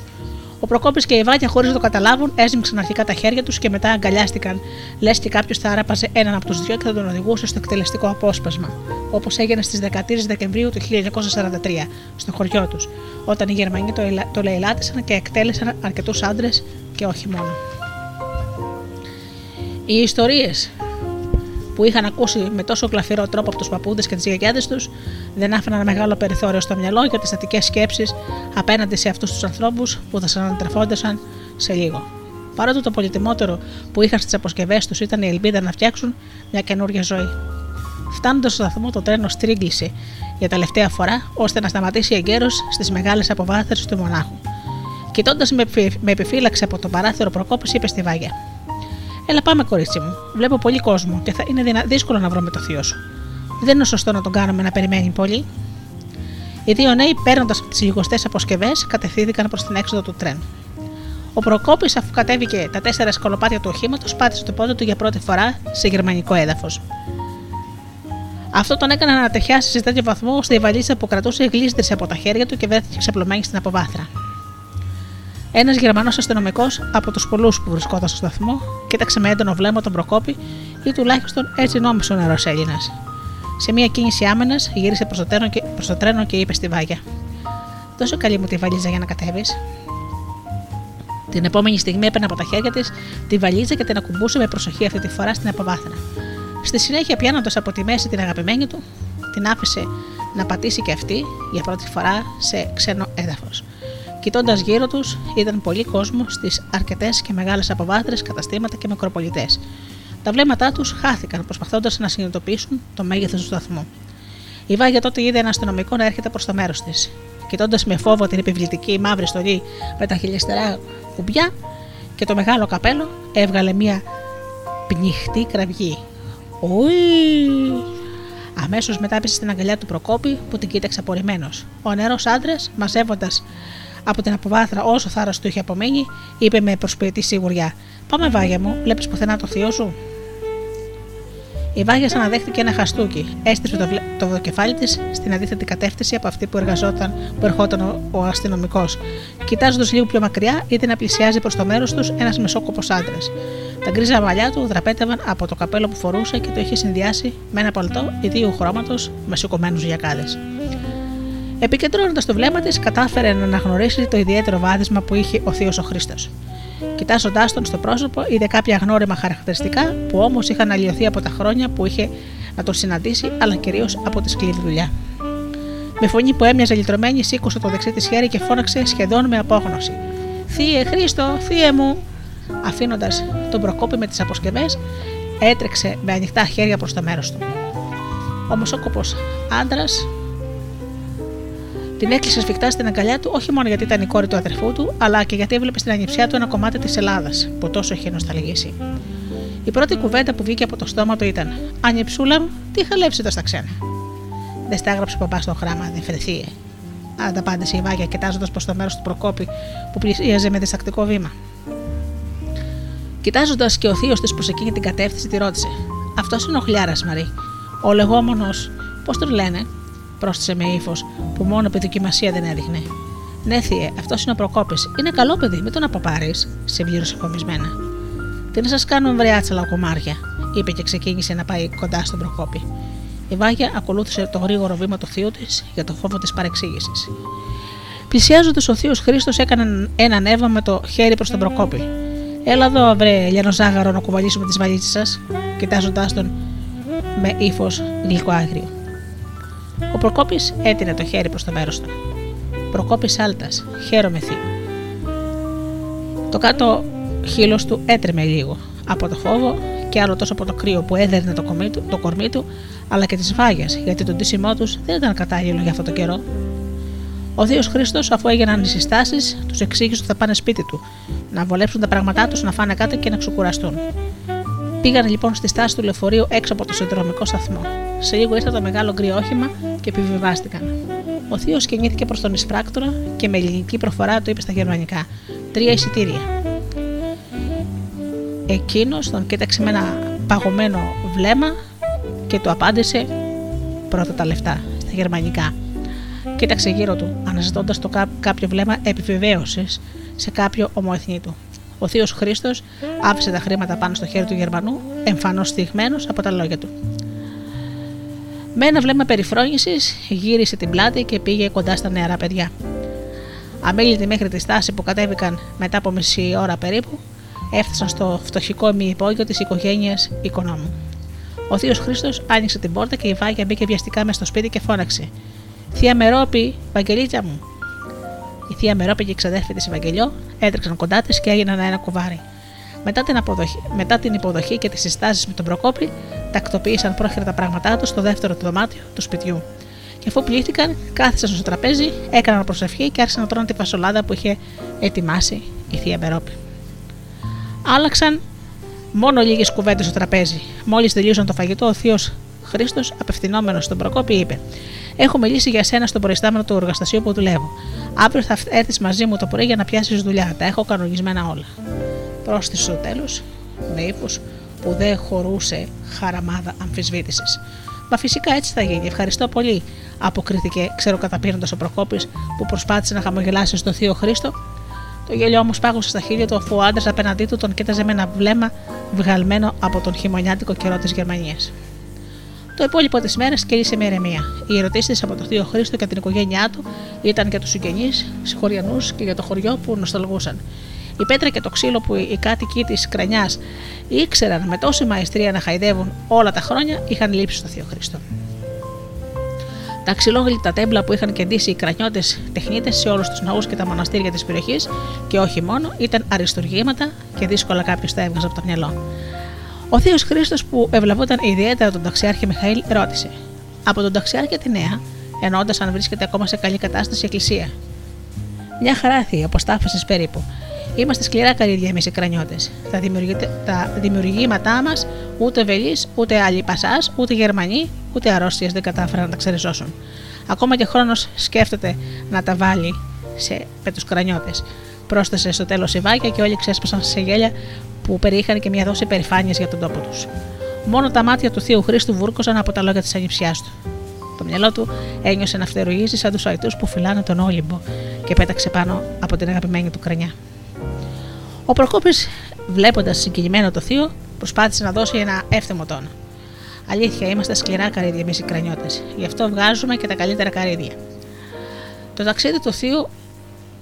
διακόπηκε απότομα και θεώρησε άστοχο το αστείο του Προκόπη, αλλά περιορίστηκε στο να του ρίξει ένα κενό βλέμμα. Το βράδυ ξάπλωσαν και κοιμήθηκαν όλοι με μία κούραση που είχε καταβάλει τον καθένα για διαφορετικό λόγο.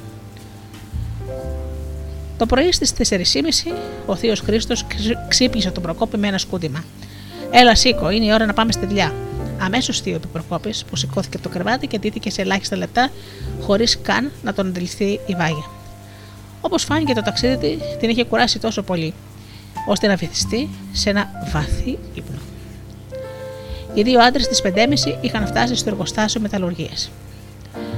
Αφού είπε τα τυπικά με τον προϊστάμενο Προκόπης, επέγραψε όλα τα χαρτιά που του έδωσαν και αμέσως μετά τον οδήγησαν στο πόστο του. Η δουλειά ήταν δύσκολη και βαριά. Ο Προκόπης βρισκόταν μπροστά σε μια τεράστια μηχανή που βρυχόταν και έσκουζε, βγάζοντας μεγάλα μεταλλικά κομμάτια για μηχανές αυτοκινήτων. Ο θόρυβος, η μυρωδιά, η υψηλή θερμοκρασία αλλά και οι καυτοί σπινθήρε που πολλές φορές έμπαιναν μέσα στις χαλώσεις του Προκόπου και των άλλων εργατών τον τρόμαξαν πολύ στην αρχή. Λίγο καιρό αργότερα έμαθα να βάζει τα χέρια του στα αυτιά την ώρα των βριθμών του θηρίου, έκλεινε τη μύτη με βαμβάκι γιατί η μυρωδιά, γιατί, γιατί, για τη μυρωδιά και εκπαιδεύτηκε από τους πιο παλιούς να κάνει τούμπα προς τα πίσω, σηκώνοντας τα πόδια ψηλά για να αποδράσουν από τις γαλώσσε του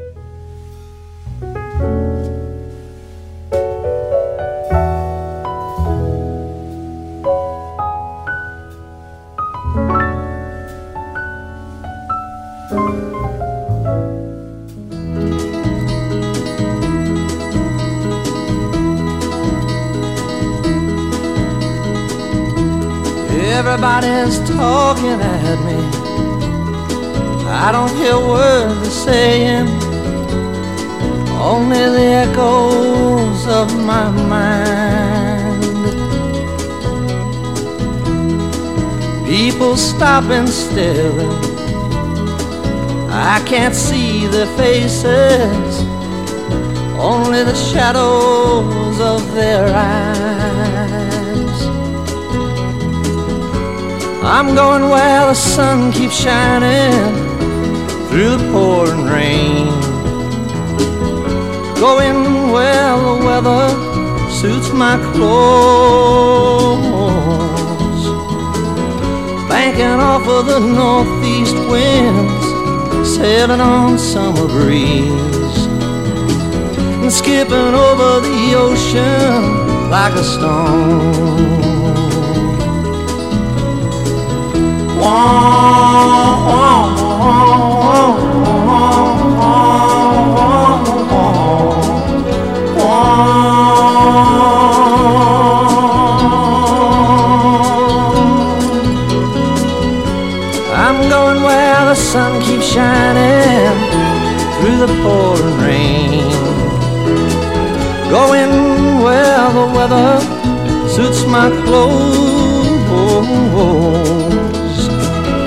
banking off of the northeast winds, sailing on summer breeze, and skipping over the ocean like a stone.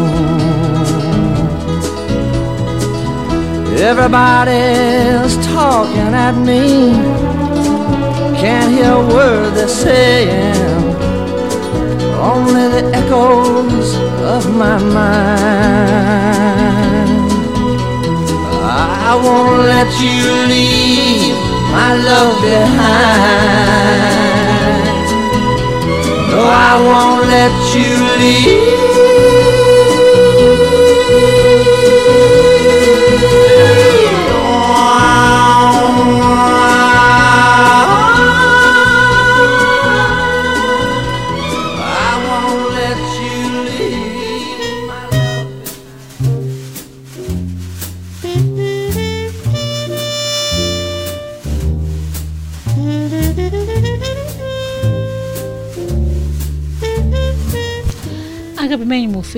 Η εκπομπή Άνθρωποι και Ιστορίες με τη Γεωργία Αγγελή έχει φτάσει στο τέλος της.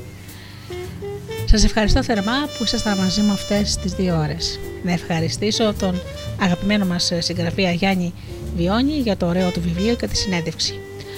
Φίλοι μου, ε, ανανεώνω το ραντεβού μας ε, για την επόμενη Παρασκευή, όπως πάντα, με ωραίες εκπομπές, μουσικές και βιβλία.